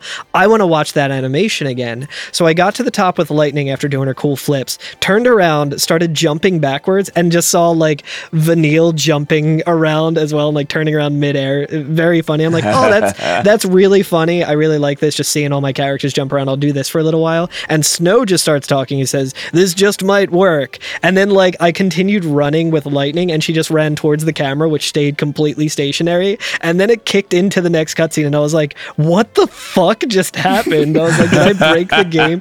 But I think I hit the uh, the cutscene trigger, and then you're able to keep walking and probably see Snow in the field doing something, and um, you know, Yeah. Get get a It'd view. be funny if the game thought that you were like lost, so it just started widening the cutscene flag trigger more and more. like he'll get caught in it eventually. Like, Yeah, it's there's- like there's- reverse fucking was it Fortnite or re- reverse PUBG? It just keeps expanding the. No, there's there's a couple of points like that in the game where once you reach a certain point, if you go backwards, you'll also reach the cutscene trigger. um, and there's actually two points where we do that in the speed run because it's faster. Nice. Wow. Uh, this is not one of those, but one of the two is actually later in this episode. So Oh, cool. Yeah. Already discovering speed tech that makes me go slower. Let's go. Yeah. no, I, I actually, I actually at one point like discovered that uh, by accident that it happened here too, and then I was like, wait, is this faster? But no, it's not. That's a great. I had no idea that would happen. That's that's amazing. Yeah, it's pretty funny. yesterday, uh, our friend uh, Dan, who has been uh, speedrunning Dirge Service, I, I noted that like, man, like climbing ladders in this game is so slow. Like, wait, do you think it would actually be faster to like zoom climb versus climbing ladders in this game? He's like, oh god, I really hope not. it's just like because it might be just because of like how you have to like start at the bottom of the ladder to climb it. So I'm just like all these little things. It's like uh Yeah, and if I if I remember correctly, I think Dan uses um, keyboard for he, he changes Mm-hmm. the bind so that he can use keyboard to do the zoom, the zoom uh, float or whatever. Um, Yeah. But it's still a lot of mashing and it's it's very time sensitive. So I'm telling you, he needs to get like a an actual like fight stick with like arcade buttons. that are like a little hitbox. faster, a little faster, and you can like really go, or even like a Guitar Hero controller. I with up and like your stroke. I like your uh your strumming, uh your tremolo speed uh, strat idea there. Um, but yeah, like you're saying, the cutscene. the next cutscene begins. Yeah, um, and like Snow is kind of like hyped up, right? We fight it! Ragnarok! That's the reason we're l'Cie. To stop it! To keep Cocoon safe! And like Sazh is like, "What are you talking about? Where are you getting this from?" And he even says like, "You're grasping at straws." Like He, he's like, I just drank a that." shit. T- I mixed every G Fuel flavor that I have together and drank it, and I swear I just had another focus, and we gotta fucking kill this thing. I mean, Yeah, to, to be entirely fair to Snow, he his theory does make some amount of sense because Hmm. what he is basing this on and what he explains here as well is that Sarah told them to protect Cocoon, Mhm. and immediately after saying that, she turns to Crystal. Sure. yeah. So logically, So like her focus was saying, "Hey, save Cocoon." And then we saw some scary shit. Mhm. and And Ragnarok is known to be a- a bad thing, end of a world. right, and the fal'Cie that branded Sarah was the same that branded them. Yeah. Therefore, Do we know that? Yeah. Uh, Yeah, I yeah, think they say um, that. Yeah. It's I, I don't know if they say it or if they're you know it, it's Well, I guess they say the fal'Cie. It's not like that. the, they always said so the far. pulse fal'Cie. You know, this is the one that they found near Bodhum. Um, Yeah, and it's that the one been that they were that t- Sarah found, transporting. So it's you know, um, Okay. she got branded when that pulse l'Cie was was uh, or the pulse fal'Cie was found. So Yeah. it's the one of the vestige that they were transporting. So it makes sense. There's a lot of missing pieces. I'm sure will get filled in. Yeah. Like, why was she doing in there and all that there'll be lots of flashbacks. Don't worry. Lots of flashbacks, and for everything that's not covered there, there's lots of data logs. But uh, but yeah. So he's like, okay. So what we have to do is band together and then carry out our focus, and then like. Lightning fucking pulls out her sword and like aims it at him, right? Like she pulls it up like she's gonna cut his head off. And it's like, oh, the fal'Cie took Sarah from us, and now you want to help it? She like puts it up to his throat, right? Sazh also brings up a, a, a good counterpoint to, Oh, to good point, Snow's yeah. theory, where he says, "Well, okay, what you're saying might make sense to you, but we got branded by a pulse fal'Cie. They are Cocoon's enemies. So if I were a betting man, He does say that, yeah. I'd put us on the other side." Yeah, Right, that's right. Like, our focus is to destroy Cocoon potentially. Yeah, because Snow's basically like we're gonna be guardians, which I really like that that term because it's like oh yeah, like reminiscent of Final Fantasy X again, especially this too, like being a guardian on a mission that people in the world uh, find you to be an enemy. You know, another theme that uh, we've seen before. Yeah, right, right. Um, but yeah, but the uh, the PSICOM do find us after this uh, this cutscene, right? Or like I guess during the cutscene, but um, after the party's done arguing with each other. Yeah, after uh, Lightning is about to slice Snow's throat with her cool gun blade, uh, PSICOM shows up and accidentally saves Snow's life. There's one brief shot God. of like the PSICOM reveal where like there's one guy there's a gun hanging on his shoulder, the, you know, all his his posse around him. It's very uh I don't know, it feels like a, a full cast reveal, even though it's like just for like three frames. This is like one of the most kick-ass cutscenes I've seen in a very long time. I love this so much. Uh, so they they basically like aim their guns at the party and you know tell them to drop their weapons and everything and like and uh, Lightning like drops her sword on the ground, right? She's like, all right, and and, she looks very like um unfazed maybe by it. I suppose Mhm. like she's like not feeling the pressure and she's like She, she's right." more annoyed than anything. annoyed. Yeah, yeah, Yeah. and the the guy with the gun who's holding it very cockily, he's like he's like, "Oh, we got the drop on them. There's nothing that could possibly go wrong." Um, he's kind of like cockily walking up to uh to them, and he's just like, "Oh, you fall off the pulse train," and Lightning just like very unbothered by it, like looks just pissed, puts her head uh, her hands behind her head, and she says, "Maybe," like real like real fucking like sarcastic, and he's like, "Are you talking back to me?" And he like very dramatically points the gun in her face, and she just starts smiling. Yeah, she goes, she smiles. She goes, nice gun, grin. and kicks the shit out of him. Like elbows the gun down, beats the shit out of him, and picks up the gun. Yeah.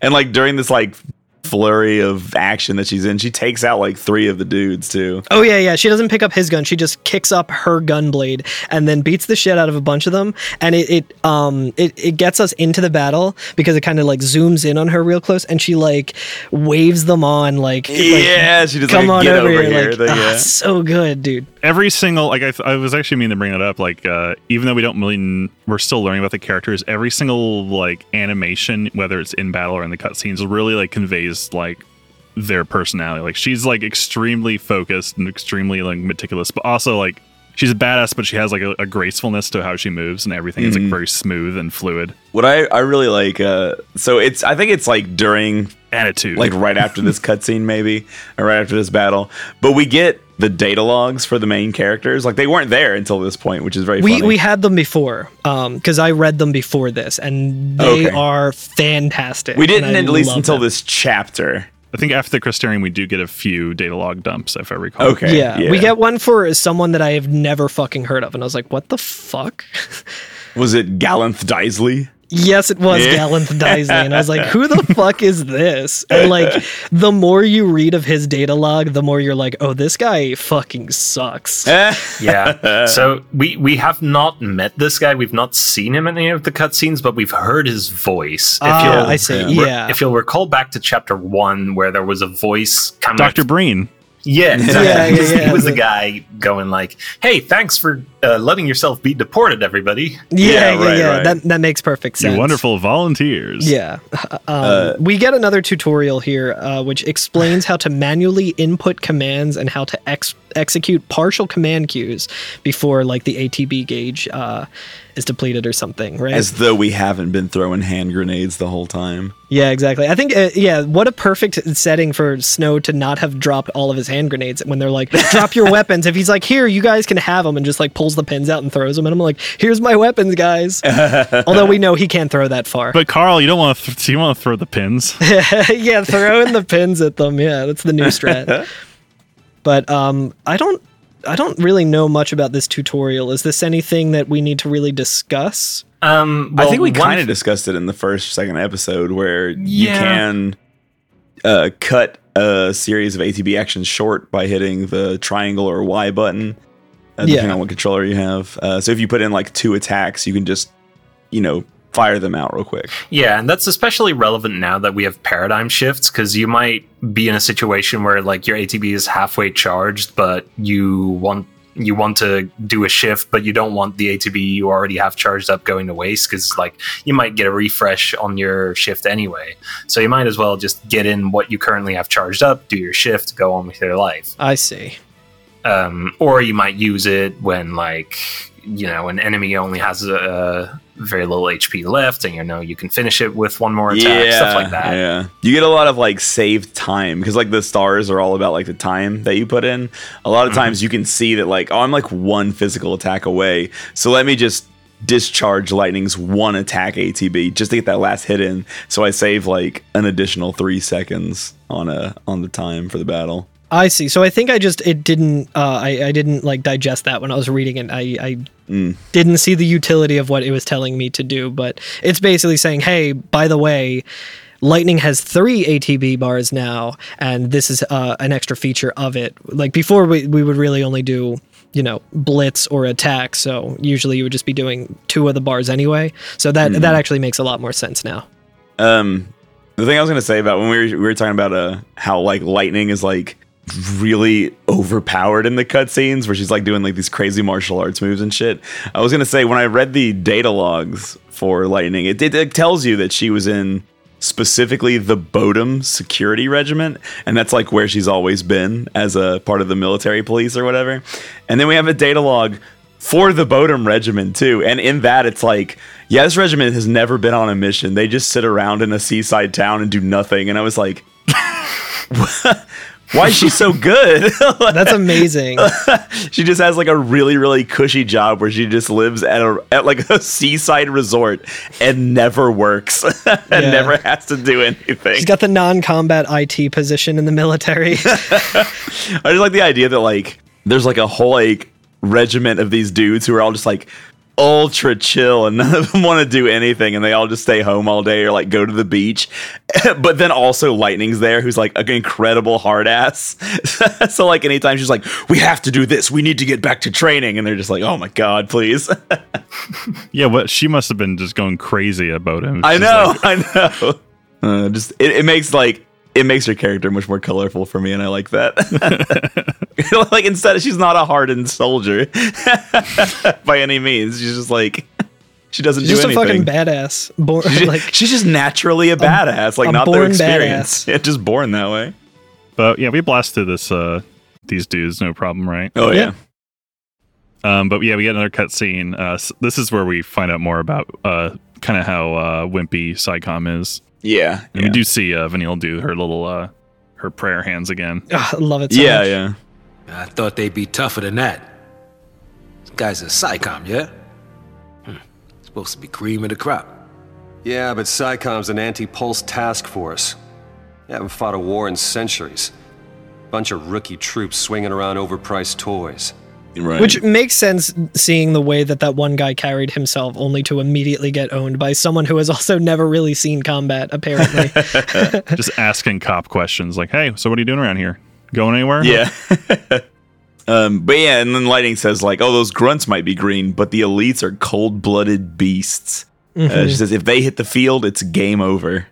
So like, it, it makes it feel very um tense. Like it's a very tense atmosphere of like, we need to leave before they send out the real PSICOM, and then we're all Yeah. dead. yeah. But then. Vanille's just like, "Oh, then let's run away." Ciao, yeah, yeah. which is her, uh, I guess, her catchphrase now. And she does a like she stands on one leg and points with both fingers like in a direction. It's very cute. yeah. I, I also like that Sazh is like, oh, so you're saying like that, uh, uh, uh, like this is no problem for a trained soldier, but like why, like, like I'm still afraid of them or whatever. And uh, Snow is just like, well, at least we're l'Cie now, and he's like, yeah, there'll, there'll be no problem for us now that we're l'Cie. I do love the let's run away in that run. That's that's so good. I do. Yeah, that's really good. Oh, uh, even better than that, the Chocobo chick, the most important character in the party, flies out of Sazh's hair and lands on his hands and like kind of mimics what Vanille just did Yeah, with the two yeah, point it's and really just is good. like, let's go that way. Did you did you read the data log for the oh, Chocobo chick? did I? Yes, it's I did. It's really good. There's a lot of like taste, like a color in that uh Mhm. in that The description. Chocobo chick travels in Sazh's hair. Though it only has been with Sazh for a short while, a strong bond has formed between them. The chick has no name, as voicing the true identity of the animal might trigger ripples of destiny across Cocoon and cause a hurricane in Eden. Either that or Sazh hasn't thought of one yet. It's just so like, dude, dumb, what but so the good. fuck? It's like the same thing like with Donald Duck being the most powerful. Like yeah. he's like the only character in Square Enix that can pl- uh, does that like blaze whatever besides Zeta Bahamut. Flare. yeah, Zeta Flare besides Bahamut. which is- That's so good. Um, but yeah, so there's another little uh, section where we do some gameplay. Uh, a lot of the in this game, a lot of the gameplay sections are kind of not samey, but like because you're going through like new environments and you'll fight new uh, formations of enemies, but it's more running through the the crystal ocean, right? yeah, I think we do see see a new enemy type coming up, right? We do, yeah. Which I didn't get the name of, but it's like a little hopping frog lizard. Yeah, I, oh, the Sahagin. Is this Sahagin? it's not it's, a Sahagin. it's not Sahagin. Sahagin. Oh, okay. There's Sahagins later in the game. It's a These- Bloodfang base. Yeah.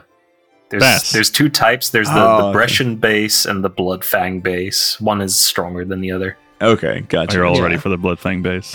and for me, these bats were real fucking tough because this is when I was like playing around with the menu and being like, oh, okay, well, I have this item that is an accessory that I can put on Vanille, which makes, you know, potions more potent.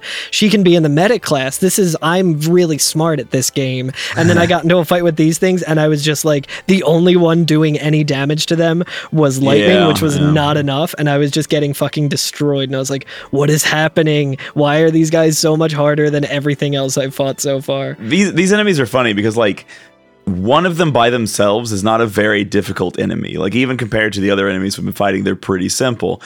But you fight them in like packs of six or seven, and they're really fast. And so if they all just decide that like, hey, we're just all gonna attack lightning, you can just game over like real fast, like real quick if you're not like being very careful. so like it's it's very funny because I think I think when I played this last night, I think I died in one of the fights. I think I lost in one of these fights and had to retry. And then just on the retry, I just didn't get touched. I just annihilated them immediately, no problem. It's just because they just didn't attack lightning that time. Yeah. It was easy. it's really weird. Yeah, I think one thing that is really nice about this game is that the instant retry uh, mechanic Love it. lets the regular enemies actually be a challenge because Mhm.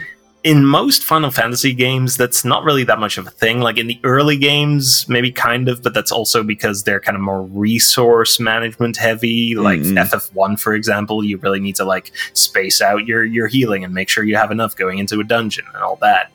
Make sure Um, you have like- weapons equipped before you go fight the first boss, and then get a game over before you ever save and have to start over again from the from the very beginning. But like in later Final Fantasy games, it's really rare that you're ever in any kind of danger against regular enemies until maybe like very late game. Um, but this game, you're you're gonna find you're gonna game over all the time just to regular enemies. But it's okay because you could just start right before the encounter again. Yeah, it's, it's really nice. It kind of encourages um, trying different things, and with a game as snappy and as like uh, like volatile, I guess, of uh, as 13's battle system is, it's really That's a nice really because good way it, to put it. it encourages uh, you to be like, okay, well that strategy didn't work, and now I'm not gated behind a cutscene. I mean, I did get sort of stuck behind a cutscene in an upcoming boss, but the nice thing about it is you can just skip the tutorial that it gives you with like one quick button and you can just skip the cutscene right before it and that's really helpful because it's not Yeah. like Final Fantasy X where you're fighting out of nowhere the difficulty spike of uh, Seymour Flux and then you're just like cool let me watch this five minute cutscene Yeah. over and over and over again was it we did to hear that like sin is my dad, sin is my old man over and over again. Yeah, that's right. you would think it would be burned into my brain by this point but I think I also just kind of like Zoned out. compartmentalize that somewhere else that I'll I'll have to bring up in therapy someday These are. Are we fighting both? I know there's Brescian base. Uh, there are also are Bass, I guess. I'm Yeah, I love that we're all saying base because I do the same thing and people always act like I'm the biggest idiot in the world. but I'm like, listen, I've been playing bass for my whole life. I can't look at that word and think of the fish. We're gonna I, I, we're go, gonna I always go to the pro base shop. I was gonna say, yeah, like- we gotta we gotta build a pyramid and make it a base a base pro shop. But there's Brescian ones. I know there's Bloodfang. I'm not sure if that's in the same area or not. Like there's the, the weaker version of the Brescian. yeah. They're definitely around somewhere in this chapter. Yeah. Maybe not this exact section, but I don't- yeah. But they are, but we didn't really mention their appearance. They are almost like piranhas with four legs attached to them, which is kind of cool. Yeah, Yeah, they're they're oh, pretty them cool. Lot. I like how they Kinda were froggy. able to get out of the water before it was completely turned to crystal. Yeah, they're probably pissed that their uh, their home. Oh yeah, frozen. you know I didn't even think about that. You're right. They probably lived in the water before. Yeah, they're just innocent bystanders that just had their their ha- like their whole habitat fucking destroyed, and they're like, my house. How did Do- this happen? Do you think that they like they're here just because they just happened to be jumping up out of the water when it turned to crystal? I, uh, that's and the that, like, only thing I can think of.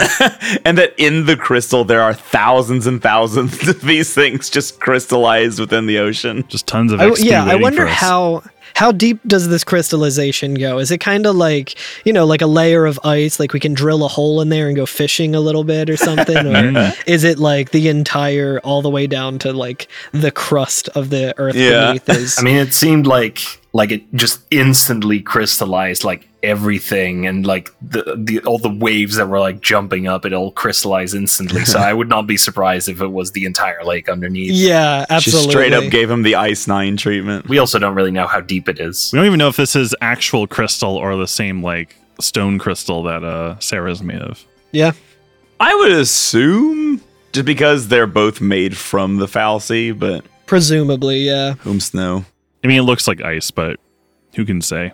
Yeah. I'm not sure if it's cold or it would be extra unsettling to be in this landscape and it actually wasn't cold. I think. hmm Yeah, I think that's what I keep thinking of. I'm like, it's crystal and not snow. It'd be so weird because it seems like it would be cold. I'm like, oh, maybe it's not. Who knows? Oh, uh, this reminded me that I did game over, and I was extremely surprised because, unlike ten, you game over just if the party leader KOs, not not the entire Mhm. party. Yes. Yeah, it's very abrupt. You see your other teammates still, you know, running around and stuff, and then you're just like, "Oh, lightning's down," so that's it. Yeah. You think it would make sense for just like someone else to take over as leader, but Yeah, or just like the medic to throw a phoenix down. But uh, again, this is kind of like a suspension of disbelief thing, just because I really enjoy this battle system. So I'm like, yeah, I really only need to, you know, I mean, obviously you have to focus on everyone's HP, but because it can spiral out of control pretty quickly. But I was like, yeah, like the. I'm fine with both Snow and Vanille being like, well, Lightning's dead, so we're mission our, you know, we failed. um, as we progress, we get to um a little like cavern where uh the party introduces themselves to each other, and it's not even in a cutscene; Oh, right. it's just in like yeah, like incidental dialogue. dialogue. yeah. Yeah, yeah. This, by the way, is as soon as this dialogue starts, this is where you can run back and it you just skip the introductions. Interesting. Oh, that's We- cool. That stuff's You know what we what's funny? speedrun. If you run forward, you skip most of the introductions too. Like Yeah, you, the you have to dialogue kinda is stop to much get all longer. Yeah, it, it's really weird. I, I thought it was a very odd choice to put it there because I'm like, the dialogue is at least like 30 seconds long, and you're about five seconds away from the next cutscene. So Yeah, like, it- if you don't know, you're just gonna too. skip most of it. Yeah, yeah, yeah. yeah. Yeah, Snow's like, weird, isn't it? Of all the messed up ways to meet, might as well make introductions. You know, him l- driving the uh, the conversation, like Mm. very, very uh, characteristic of him.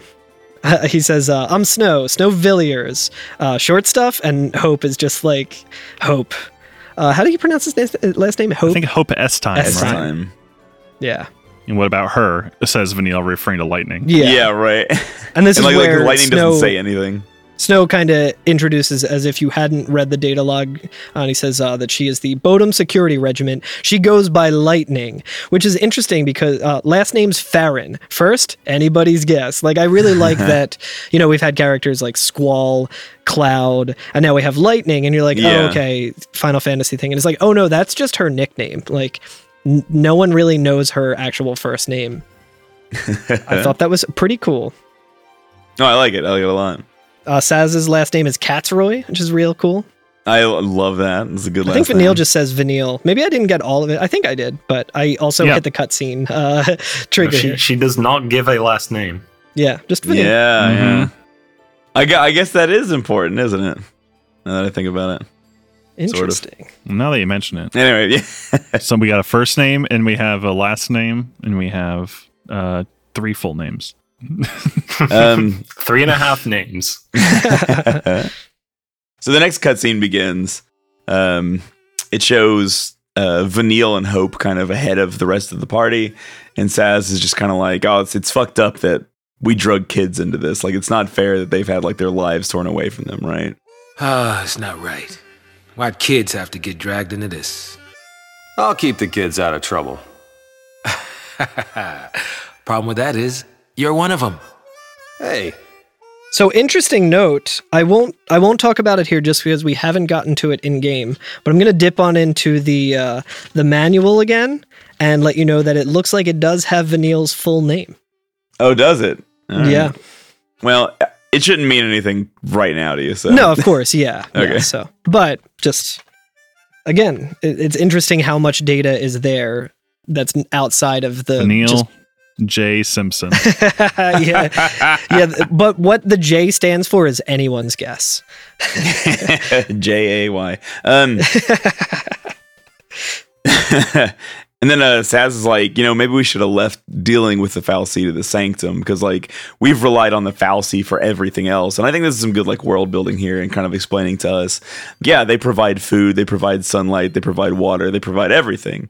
So, like, we just rely on the fal'Cie for everything. And so it's kind of an interesting dynamic for the world that there's just the entire world of Cocoon does not toil, right? They just Yeah, take what the fal'Cie gives them, right? yeah. What what notably the sanctum's fal'Cie gives them. So all the food, water, and stuff. It's like that is not the sanctum providing you know mutual aid to the people there. It's it's something through the fal'Cie that they have. Right. And actually, I think at this point, uh, data logs open up for Eden and fal'Cie as well. Interesting. Yeah. because I uh, I wrote down some of them in my notes as well because I thought they were kind of interesting.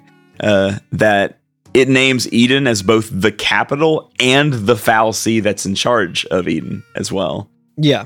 And it uh, it kind of says that like, oh yeah, Eden the fal'Cie mostly is just the fal'Cie that controls the other ones. Like it, it's just kind of like the nexus point for all of Yeah. It's them. the, the fal'Cie Pope. It's the fal'Cie Pope. and it says when it comes to like politics and governance, it's just hands off. It's like you do whatever you want. We're just in charge of keeping Cocoon running, right? Yeah. And Eden is also a city, And Eden's also Uh, the name of the capital city. the capital of Cocoon. It's like how Washington is the, you know, the capital of the US, but was also a guy. Washington, of course, was America's first fal'Cie. Yeah, I was gonna say first fal'Cie. um, and in the uh, in the data log for Cocoon fal'Cie, there's an interesting thing. It says it says including the lower fal'Cie, there are eight million of them, and I was like, what? Huh, seems like a lot. Seems like a lot. I guess you have to have like one fal'Cie that's in charge of beans and one fal'Cie that's in charge of toilet paper, and you know, like you have to. yeah, get it gets these things really into somewhere. like state and local government where it's like the real, just, you know, the dog catcher uh, Foul yeah, the and dog catcher fal'Cie. yeah, right. I think I think later on the, in the game, there's literally like doors that are fal'Cie or something like that. Like, You gotta vote local. what an existence it real, would be. real grassroots organization here. You imagine you're like you're like some kind of like otherworldly deity, but you are just a door. I mean, that's also pretty Final Fantasy. We, how many fucking walls have we fought so far? Demon's Gate is a fal'Cie, absolutely. I also, and the last thing I wrote down from the data logs, by the way, in my notes here, is uh, it explains what the Guardian Corps is, like separate from uh, PSICOM, and it says that they're like the lower level police officers, but they like don't have weaponry and stuff like that, like like anything good, right? They just might have like real, real basic shit, and that they really don't do a lot because there's not a lot of like their job is necessary, but they're still there because why not? And I wrote down AGCAB, all Guardian Corps are bastards, because it does say that they are the policemen of the world. Wow, police of the entire world. the world police. Um, but you know, as Sazh is kind of um, saying all of this and and reflecting on maybe they should have just left this all to the the sanctum and not dealt with the fal'Cie themselves. Um, Snow brings up a good point and he says like, "Oh, but you still helped us do it. Why is that? Got to be something." Which I think is also something that's mentioned in Sazh's um, data log, uh, where it says it's also leaving up the question of like, what is it that is driving Sazh to to help out in this way that he is? right. Yeah, And I think the says, only there might have been, and he just kind of walks away and he says, not so sure anymore. yeah, and I think the only indication we got into that is right before we fight Anima, and he says like Dajh. yeah. Dajh, something like that. Yeah. Mhm. So what's that? Who knows? I like while they're talking, uh, Vanille and Hope are ahead, and Vanille's just waving frantically, and then grabs Hope's hand so he helps to help wave. Yeah. um, and and then in the next in the next area that we walk through, this is where you find the uh, the the pulsed vestige. You walk by it here. Oh, interesting. Yeah. Interesting. Oh yeah, there's like big ass chain. That's for sure. That is a otherworldly looking chain. Very Final Fantasy ten. Yeah, I looking was I was trying to follow where the chain was going, and that's why I ended up like looking around and looked up, and I was like, oh shit, there's the fucking vestige. Okay, Mhm. I never noticed. and yeah, you were saying Carl is a very uh, ten in terms of design. I mean, it's the same designer. Yeah, it makes makes complete sense. It's a through line. But we get to do more of that fun jump platforming where you can just see Vanille Yep. and Snow hopping Some back and forth. Pantherons are you- down here now. If you stand in the right spot. and eventually we make our way to the train that Yeah. we were on at the start of the game. That's right. Hey, And if Yep. I notice if you Full circle. walk kind of walk back and forth on the train a little bit, they'll actually mention it. yeah. They'll be like, oh, this is the train from earlier. I'm like, oh, okay. Yeah, I wonder what else is down here, uh, Vanille says. Yeah, yeah. And uh, we find out something else that's down here. Uh, Yeah, we do. Immediately, because we hit another cutscene trigger, and Mhm. Lightning's kind of walking, you know, leading the way off the train, and Snow is right behind her. And in the distance, she sees uh, the crystal, the crystal form of Serah, just right there. Popsackle. The popsackle. And it's kind of like embedded within the crystal of the of the lake. Yeah. Yeah.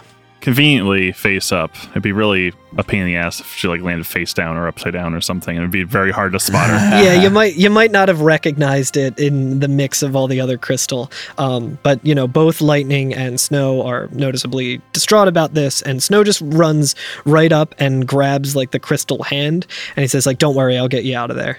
And he uh he then grabs um something and as he was saying this when he's like don't worry I'll get you out of there I was like I was like this fucking idiot's probably just going to start like hitting it or something like just joking like just stream of conscious being like this dude's so dumb he probably thinks he can just like break her crystal off of the thing like hopefully not breaking her in the meantime but he literally just grabs like a weird piece of debris that has it's like three I don't even know how to describe it it's just like a big like hunk of metal that he's just like yeah.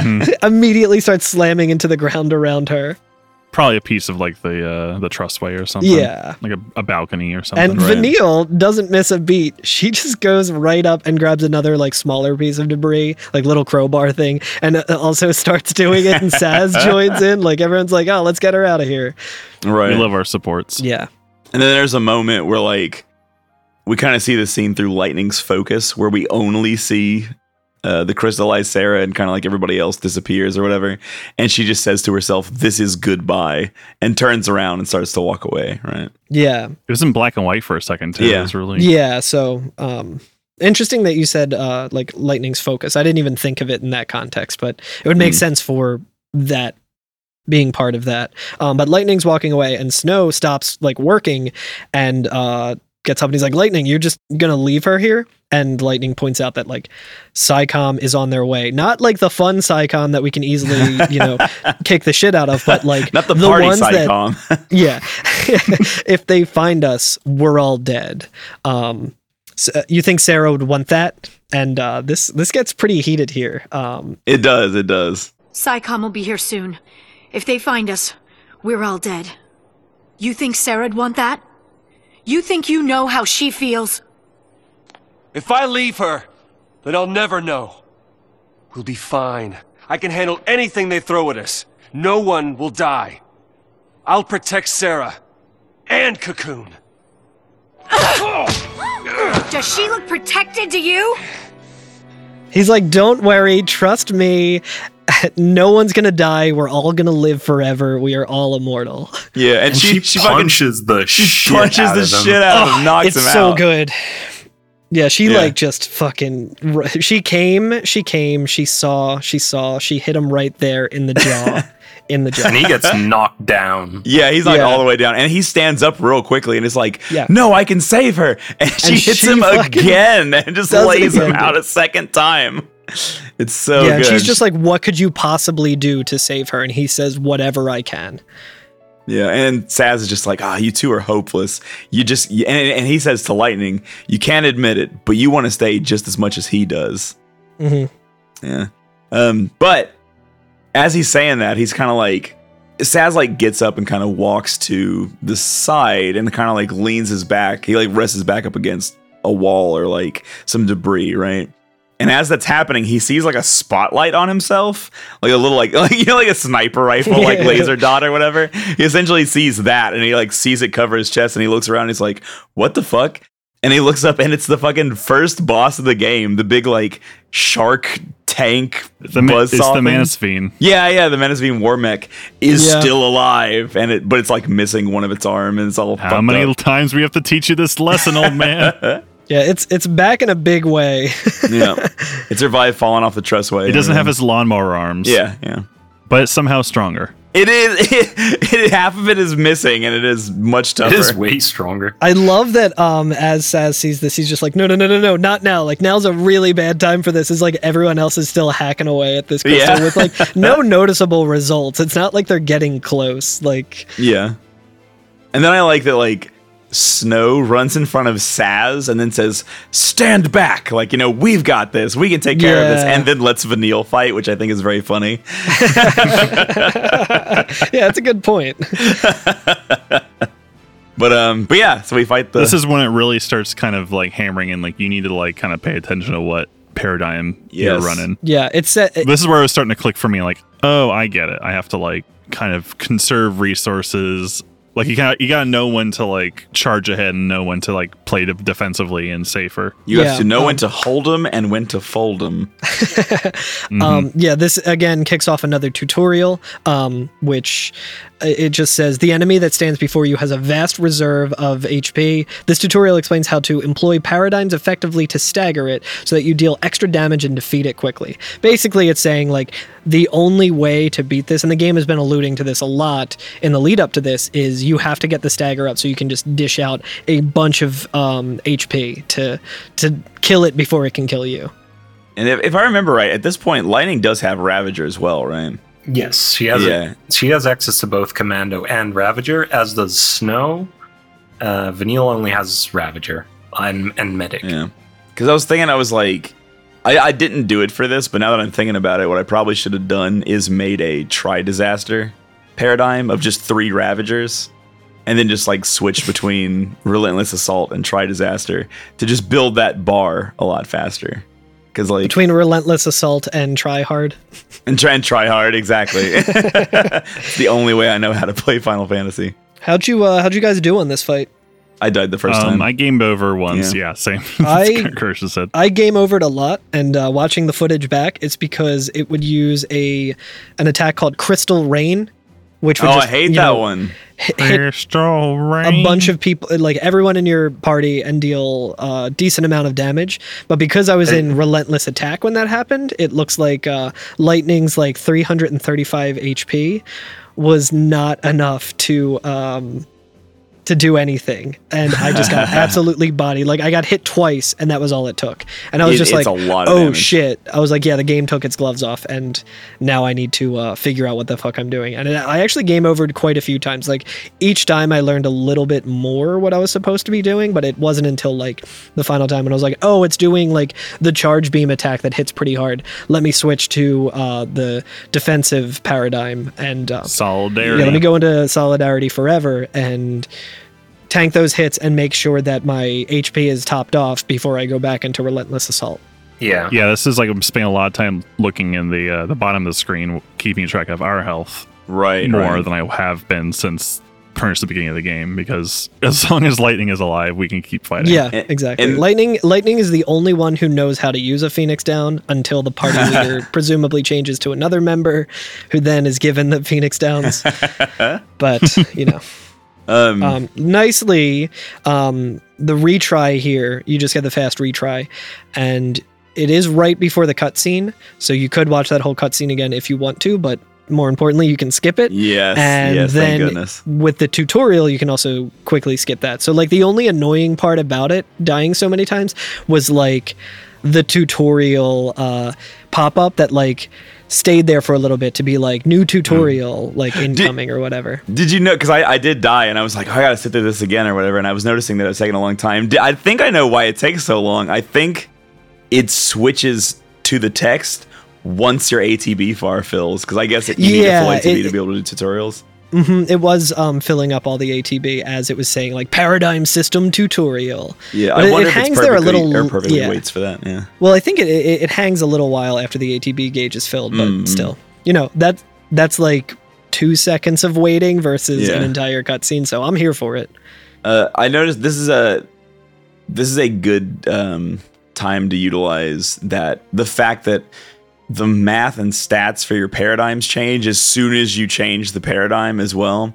Because even if you don't have like whatever guard snow has at the moment and provoke up just by switching somebody with sentinel in during an attack before the damage numbers pop up you do take less damage so when it's getting ready to do crystal rain or it's like where it opens its face up and shoots the laser once you beginning to, once you begin to see the animation you can throw the sentinel in there and you will take less damage and like like you're saying it does so much damage especially with crystal rain it can just kill lightning like pretty much outright Yeah. So Crystal- having a sentinel Crystal Rain helps. is is pretty ridiculous to the point where if you switch as it's already doing the attack, you're probably still dead because uh, the, Mm. the way it works, and I actually looked this up uh, specifically for this because normally we don't actually see this attack. I'll get to it in a second. Um, but apparently crystal rain does considerably more damage against whoever it's targeting and then the aoe Oh. damage against the others is, is a bit weaker and i think manasvin by default is always targeting lightning. Oh, interesting. I wonder if provoke doesn't affect that at all. It, it no, it absolutely does. Um, but that that's kind of the point. Is you need to at some point before it does crystal rain, preferably uh, switch snow to sentinel so he can provoke the I see, I see. And right, so he and then provokes it. he- He has way more HP and defense, probably. Yeah, well, the defense is not an actual stat in this game, but It being just in depends on your role, I guess. He's the sentinel role, so. Yeah, being in Sentinel reduces damage for you by like a pretty significant amount, and even more once they're like in a guard stance. Um, and there's a, a slightly lower uh, bonus for the rest of the party. Yeah. But also, um, Snow has an ability you can unlock at this point already called Fringe Ward, which is an ability that uh, reduces AoE damage as long as Mm. the attack is targeting Snow as well. So that also works on this, but again, only if he has managed to provoke Manasvin. Yeah, so um, th- this is, I think, a really good tutorial. Um, I I learn better by fucking up and then being like, okay, well, what did I do wrong? Than just by you know happening to do something right the first time. So I, I think I game overed like three times here, and it really kind of helped me learn like, oh, I see what I'm doing wrong, and I see how I need to tackle this. So I really liked this, and and I like too that I, I went from you know thinking like in the first episode, like the first time I was playing it, it's like oh you just hit X a bunch and you win the battle, and it's like oh no, no, no. there's there is so much that's going on in this battle system, and it rules. It's really good. I really do enjoy it quite a lot. Yep. This is a game where like interfacing more deeply with the battle system increases the amount of fun you have like so much. Yeah. Yeah, Yeah. So what we do in the speed run Yeah, yeah I'm curious. Um, so in the speedrun, we do, we do a little bit of a technique called a stagger cancel, is where we time our chaining in a very particular way, such that we get him to stagger just as he's doing the crystal rain attack, and that actually cancels him doing it altogether. oh that's so we awesome. don't need to bother sitting in in uh, in a defensive paradigm to, to tank the attack and then heal up or anything. No, we just we cancel it and then we do we do switch. Uh, so Snow provokes him really briefly uh, anyway, just so that he takes all the rest of the hits for the rest of the fight. Yeah, Um, even during the rest of the fight, it's always using that tail laser just constantly. Yeah, so we pretty much don't even need to like heal in in the run during the fight, and we kill him in under a minute. Um, Attack when the tail is. that's so cool. But yeah, that's that's like the first really like specific strat that you need to do right, or you just die in, you know, in the speedrun setting. Yeah, because I, I had a lot of my um, my abilities unlocked here, and even that wasn't enough to not lose in 15 seconds. um, Yeah, without no, the, crystal the rain, proper it, shifting. it's it hurts like hell. If Yeah. you actually get hit by it and it's not hitting snow, you're probably just dead. Yeah, Yeah. my um my battle duration was only 58 seconds off of the uh, the world uh, the the uh, the speed run time Off the world Is it- record. off the world record. No, I, I I got five stars in my um the target time is uh, three minutes and 48 seconds, which might be the highest that we've seen so far, which would make sense. Um, yeah, it is really satisfying seeing that stagger gauge go up to like six or seven hundred. Yeah, Embarrassingly, it's- I did not record it or take a picture, so I don't remember what I got. I'm so sorry, everybody. I'm sure you got 59 seconds and six stars. I got a minute and nine seconds. Nice. that's pretty fast. um, that's really cool that you can use the stagger to like cancel a uh, an attack. I was kind of thinking that I would have to do that for like the crystal rain until I realized, oh yeah, if I'm in defensive, it hurts a whole lot less. And it's not just Yeah. immediately owning lightning. Yeah, I think I think when I beat it, I did do the cancel, but not on purpose. I think I was just like, oh, thank God. Um, also, by the way, now that we're in a bit of a, a longer battle, there's one other mechanic that I really wanted to explain today because it's kind of handy to know, and the game never tells you it exists. um, so this this is going to change your life if you don't know about I was gonna it say, let's see if I even the know it. So, um, did you know about repeat? no. no.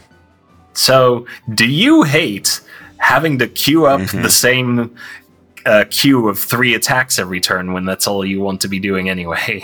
I sure do.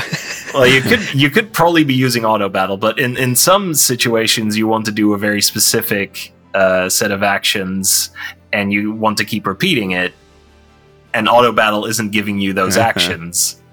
So uh, there's actually a handy feature where you can repeat the last action that you took in the role you're in. This fucking And- game. yeah. So how do you do this? You have to hover over the abilities in your menu, hold right, and then press X. Holding right turns the abilities uh, command into repeat. Oh my god. That's incredible. I'm pretty sure I did not know this until I started learning the speedrun because the game does not tell you. I am I am Wow. frantically looking through the uh, the manual now to see if it mentions it I- anywhere. But I was reading the manual the other day to try and find if it mentions anything about this, and I mean, I have it in Dutch uh, because they did translate the manual. Here it is. Nice. Um, and I, I do think it mentions it, but it doesn't tell you how to do it. Yeah. It is in Battle Basics apparently. Oh, okay. Um, in in their data log, um, the damn So- data logs. says yeah, by pressing right at the abilities command, you can select repeat, which keys up the last set of abilities used. yeah. That's a pretty handy feature, uh, especially once you're like later in the game and you you've got more slightly more complex abilities. Um, yeah. or you want to like cast the same set of buffs on all your party members, stuff like that. Oh, Um, that's a good point. Because um, yeah, it's really good for that. especially yeah, if if you are controlling the role of a synergist or saboteur, which we don't have yet. The game, when you auto battle, it always wants to pick one that doesn't make sense. Where I'll have like a Ravager out and it'll be like, what if we increase their strength with the buff? And I'm like, no, I don't want that one. That's definitely the role that is most suited to like taking direct control of. Yeah. Um, and the repeat command will uh, will definitely help you in, uh, in Hmm. that. So That's there amazing. you go. That's extremely helpful. Yeah, I'm not seeing it anywhere in here either. I do see battle basics and it says stocking commands. So you would think it would be in this section, but it's just not. It just tells you, you know, what we already know about it. So case in point about this game being really good but not explaining itself very well. Yeah, Yeah, my yeah. god. It's not just the lore. This is the Konami code of uh of 13. Has anybody tried the Konami code yet? Yet. Oh my god. Who knows? That's how you unlock Night of the Round. um. So yeah. So we uh we beat the war mech. Um. Does it have any post battle animation? I think it's just gone, isn't it? No, I think it's just you do the last hit and then it shows you your results screen. It like Eh. It becomes like It disintegrates. it- yeah, it disintegrates. It's like, you know, the Thanos snap. we cease to worry about it and it's gone. Um. So yeah. So we're basically back to the argument that Snow and Lightning were already having, right? Where uh. Where he's like, you know, I can't believe you're leaving. And Sazh is like, look, we want to help Serah too, but like, without tools, we'll be digging for days and the army's going to be here any minute. Like, we need to keep going. And then he just goes, for now. Like, he's trying to like reassure Snow that like, we do care. We can come back, but hmm everybody's going to get killed if we stay here right now. Like, you need to realize that. Um, and Snow's like, oh, so I just abandoned her and saved myself, right? Like, he's like getting a little indignant. What about your focus? What happened to banding together and saving the world? Isn't that what you promised? Now you want to forget it all and die right here? Snow, you're nothing but talk. Like, oh, I love it. And she like walks by him when he, uh, when she says that. Hmm And Snow's like, Lightning, I'll, I'll do whatever it takes. I'll finish this focus and I'll keep Serah safe. That's my promise. And then she just starts walking away from him and goes, Yeah, great job so far. Yeah, I'm which like, is so oh my God. brutal. Like pressing the air horns and shit like that. Like. Owned.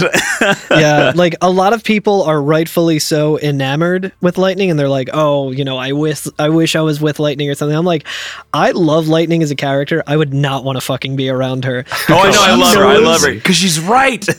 She knows how to like go for the, you know, go for the throat, and she knows Yeah. exactly what she can say to deal the most damage to you emotionally, and she has no qualms just like busting that out. And I'm just Crystal like, I'm Rain only does sensitive. Like one tenth of the amount of damage that Lightning does with her words. Yeah, exactly. just brutal. Uh, good. but yeah, like with with Snow's whole thing of being like, "Oh, I'll finish my focus and and keep Serah safe. That's my promise." I thought he was going to be like, "That's why I'm coming with you," but no, he just goes right on back to to digging her out. Yeah, and, and he kind of like has like a, a goodbye to all the different party members, right? Like Sazh pats him on the back and says, "Stay out of trouble," and then Van- Vanille doesn't know what to say, and so Snow's just like, "Oh, get going. I'll see you later." And she goes, "Oh, okay," and and she runs on. Mhm. And then Hope wants to say something. He's like, Yeah, he's he's Snow. He stops, but then goes back for a second. he's chomping at the bit to just finally say what he's been working up for like three episodes to say. Right, right. And, and Snow, like oblivious to that, is just like, "Oh, just save it for next time, kiddo. You know, you you'll get left behind if you don't go right now." And and he even says like, "It's okay. Light'll take care of you." And I like that like he calls lightning light, which I think is very Uh-huh. funny. It's very cute. Yeah. Um, and he says, "We'll meet again." And Hopes goes, "Yeah, count on it." I like, love it too "Ah." because Snow's like smile is so like, oh, this kid's probably gonna thank me for all the hard work that I, I did know, keeping him. I. Like he's so like he's like, you don't have to thank me, kid. Just get on going. We'll talk next time. See you later, kid. And it's like he's like, I want to eviscerate you even harder than lightning just I did. know. I feel And he like just keeps digging his own grave. Like the more, more and more he says to Hope. Uh, I know, yeah, I know. he's Dude, just I, too I dumb, love dude. what Hope says there, though. I think it's so good. Where he's just like, "Oh, we'll meet again," and Hope's just like, "Yeah, count on it." And I'm like, "Oh, it's so good." Snow is not very good at reading the room. He's just like, man, everyone loves me. I bet they're going to be bummed that I'm staying behind. like, shut the fuck up. Uh, it's awesome. It's very Game of Thronesy, like just like memorizing the names of people you need to kill. Yeah. next, next, like, oh, once I get the same room as this fucker. I do like that. Um, that is the end of the cutscene.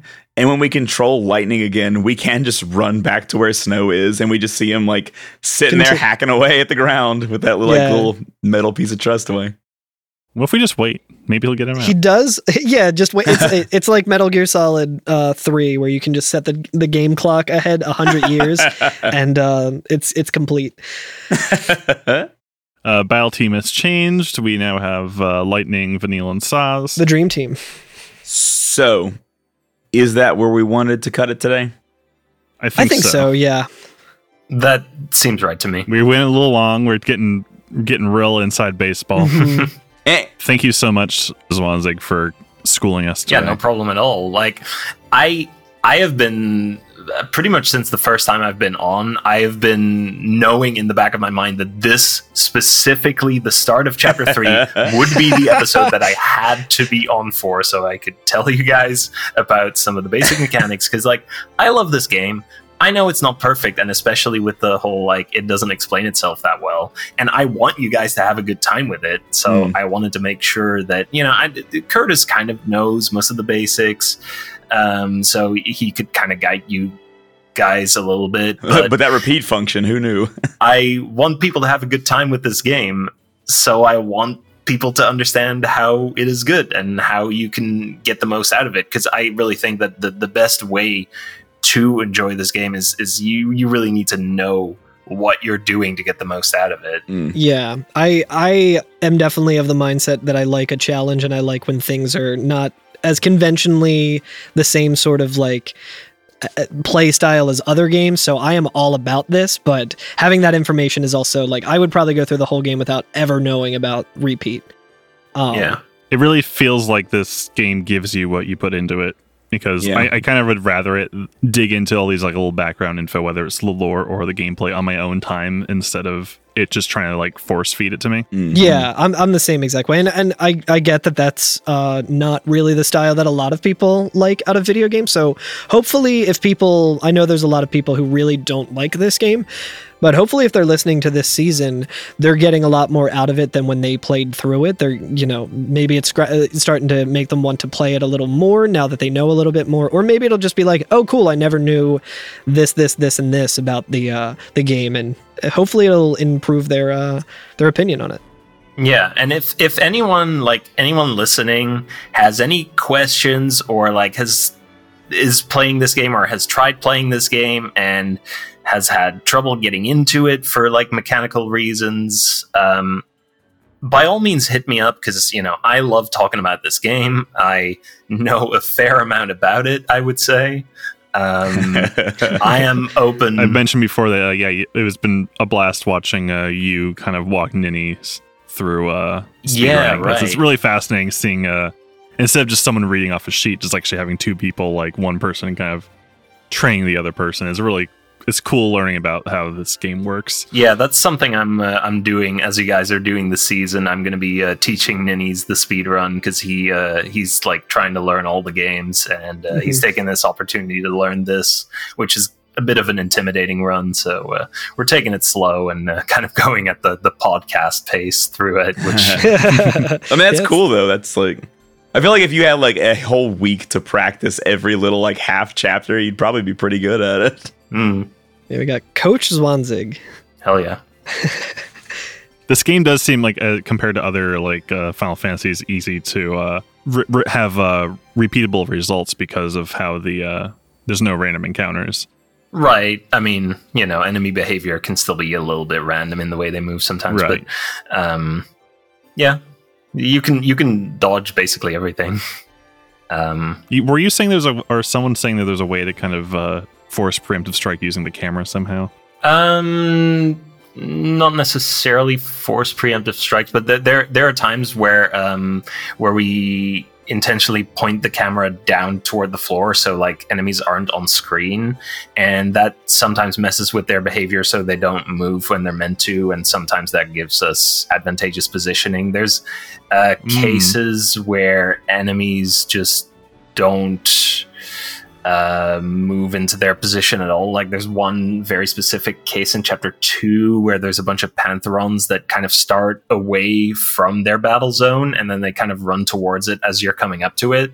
But if you're not looking at them, they just don't move there at all until you're already basically past their battle zone and they just run past you. That's It's amazing. like reverse booze. yeah, yeah. there's lots of weird speed tech. There's, I mean, you know, I, I could talk about this for ages. Uh, I just talked Yeah. about it for uh, a bunch last week because there was an impromptu run at ESA, uh, not Oh, done nice. by me, but commentated by me largely. Uh, I ran FF5 before it. Essentially, what ended up happening is someone had to cancel their plans to come due to COVID, and after some shifting around, we ended up with like an eight-hour block on the on the second stream somewhere that we had to fill up with Final Fantasy content. So, uh, me and Kaya jumped in to run five and thirteen. nice. Kaya's the world record holder, right? Of Yeah, uh, yeah.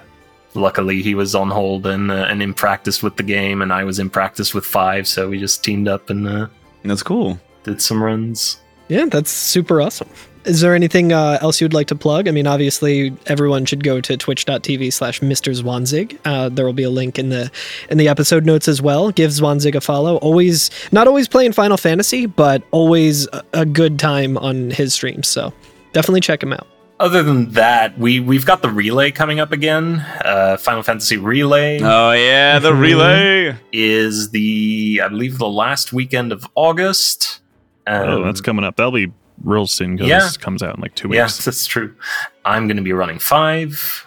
Um, it's on the RPG Limit Break Twitch channel, as always. So yeah, check that out. I remember you and I ran five together on the relay one time. Yeah, that was a good and time. I and I started out like 20 minutes ahead of you, and then you finished the game before I did. Ain't that just the way? I remember people in the chat were like, "What happened? Wasn't Curtis in, in first earlier?" And people in the chat were like, "Ah, you see, he went slower." yeah, and um, yeah. I, unfortunately, I, I I rarely get to do 13 in the relays because I run five, and running five means you run five you have in to the run relay five. Yeah. because nobody runs five. Damn it! I'm gonna have to do it so uh, Zwanzig can run. 13. it's really fun. It's a really good run. Anyway, I'll I'll I'll preach about that when we get to the FF5 season. You guys got anything coming up?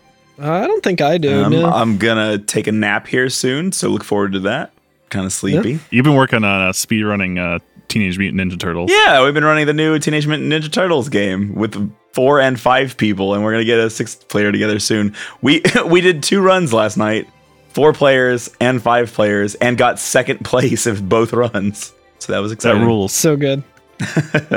Uh, how about you, Carl? You still doing your Pokedex? Uh, not so much. I do have also at the end of um, August uh, a friend of ours, friend of the show, Mig, uh, former bass player of Zaku, is going to be doing for uh, his birthday. He's having a virtual lifting meet. Very very different from playing video games, uh, but very similar in a lot of ways. So I've been kind of training for that. Um, it's, it's a very lax thing. It's not, you know, it's just for friends to celebrate because he's a big powerlifting guy.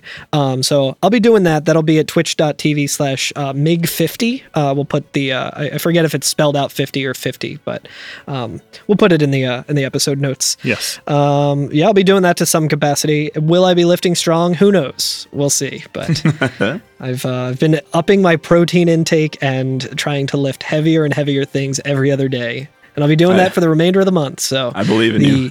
the bicycling and the Pokédex is kind of taking a backseat to that, but I'll get back to that eventually. Hell yeah. And as for me, I've been just modding Stray. Oh my gosh, that that catchy stray mod, legendary. Very, very It's been really fun. You got YouTube channels talking about you now. That's true. There's a lot, yeah, a lot of Ketchi fans out there. Fools. Would you have imagined that this day would come back in season one where you were bashing Cait Sith every episode? I mean, I feel like that's pretty on track for everything. I feel like anytime we at, at this point we're gonna play Final Fantasy VIII and be like, "Yo, we fucking hate this game." Like, our opinions will always shift. Maybe last season might have given a little bit of uh, shut him in a better light than uh, previous Oh, maybe. instances. Yeah. But he's a little cuter. it's true. True. He's very cute. Now now when I play the original FF7 and imagine him with a little Scottish accent, it like, you know, elevates the game. Uh, my band released an album last week. I'm hoping that Hmm. uh, did well. I don't know. As- As of recording, uh, it's coming out in a few days, so I'm not sure. Yeah, Alex I'm is like one of those actors that after um, you know, doesn't watch his own movies. He's he hasn't listened to his new album and he hasn't uh, looked at any of the metrics on Bandcamp from last week. Definitely not recording this Yeah. before it released. Yeah. If, um, if you are listening to this in the future somehow, um, ahead of everyone else, order or pre-order a cassette. It's the same price as it is digital, so go for it. Do it. Um, but yeah, that's it for me. All right. Well, oh, I didn't think of a good uh, sign off joke. Somebody quick. Alex, do you want to extract some strange or enigmatic liquid from us? Ooh, I just no. Uh, uh, just ends. you just sign off with great pod so far. Sorry. shit. Thank you. Uh, thank you, Masashi Hamauzu, for the game music. Uh, this area is pretty nice music. It's I, just like I don't know why why pianos and like plucky sounds just always make anything sound wintry. Always good. Um, give us a rating or review on iTunes or Spotify, and you can hit right and enable repeat on listens. Maybe that'll help our metrics. you can leave us a message or text us at 530 Materia. And you can find us at every FNFF on Twitter, Instagram, and join our Discord. And the chick has no name, as podcasting the true identity of the animal might trigger ripples of destiny across Cocoon and cause a podcast in Eden. I'll see you later. Bye. See ya. Thanks again, Thanks, Zwanzig. thanks so much, Zwanzig. Bye.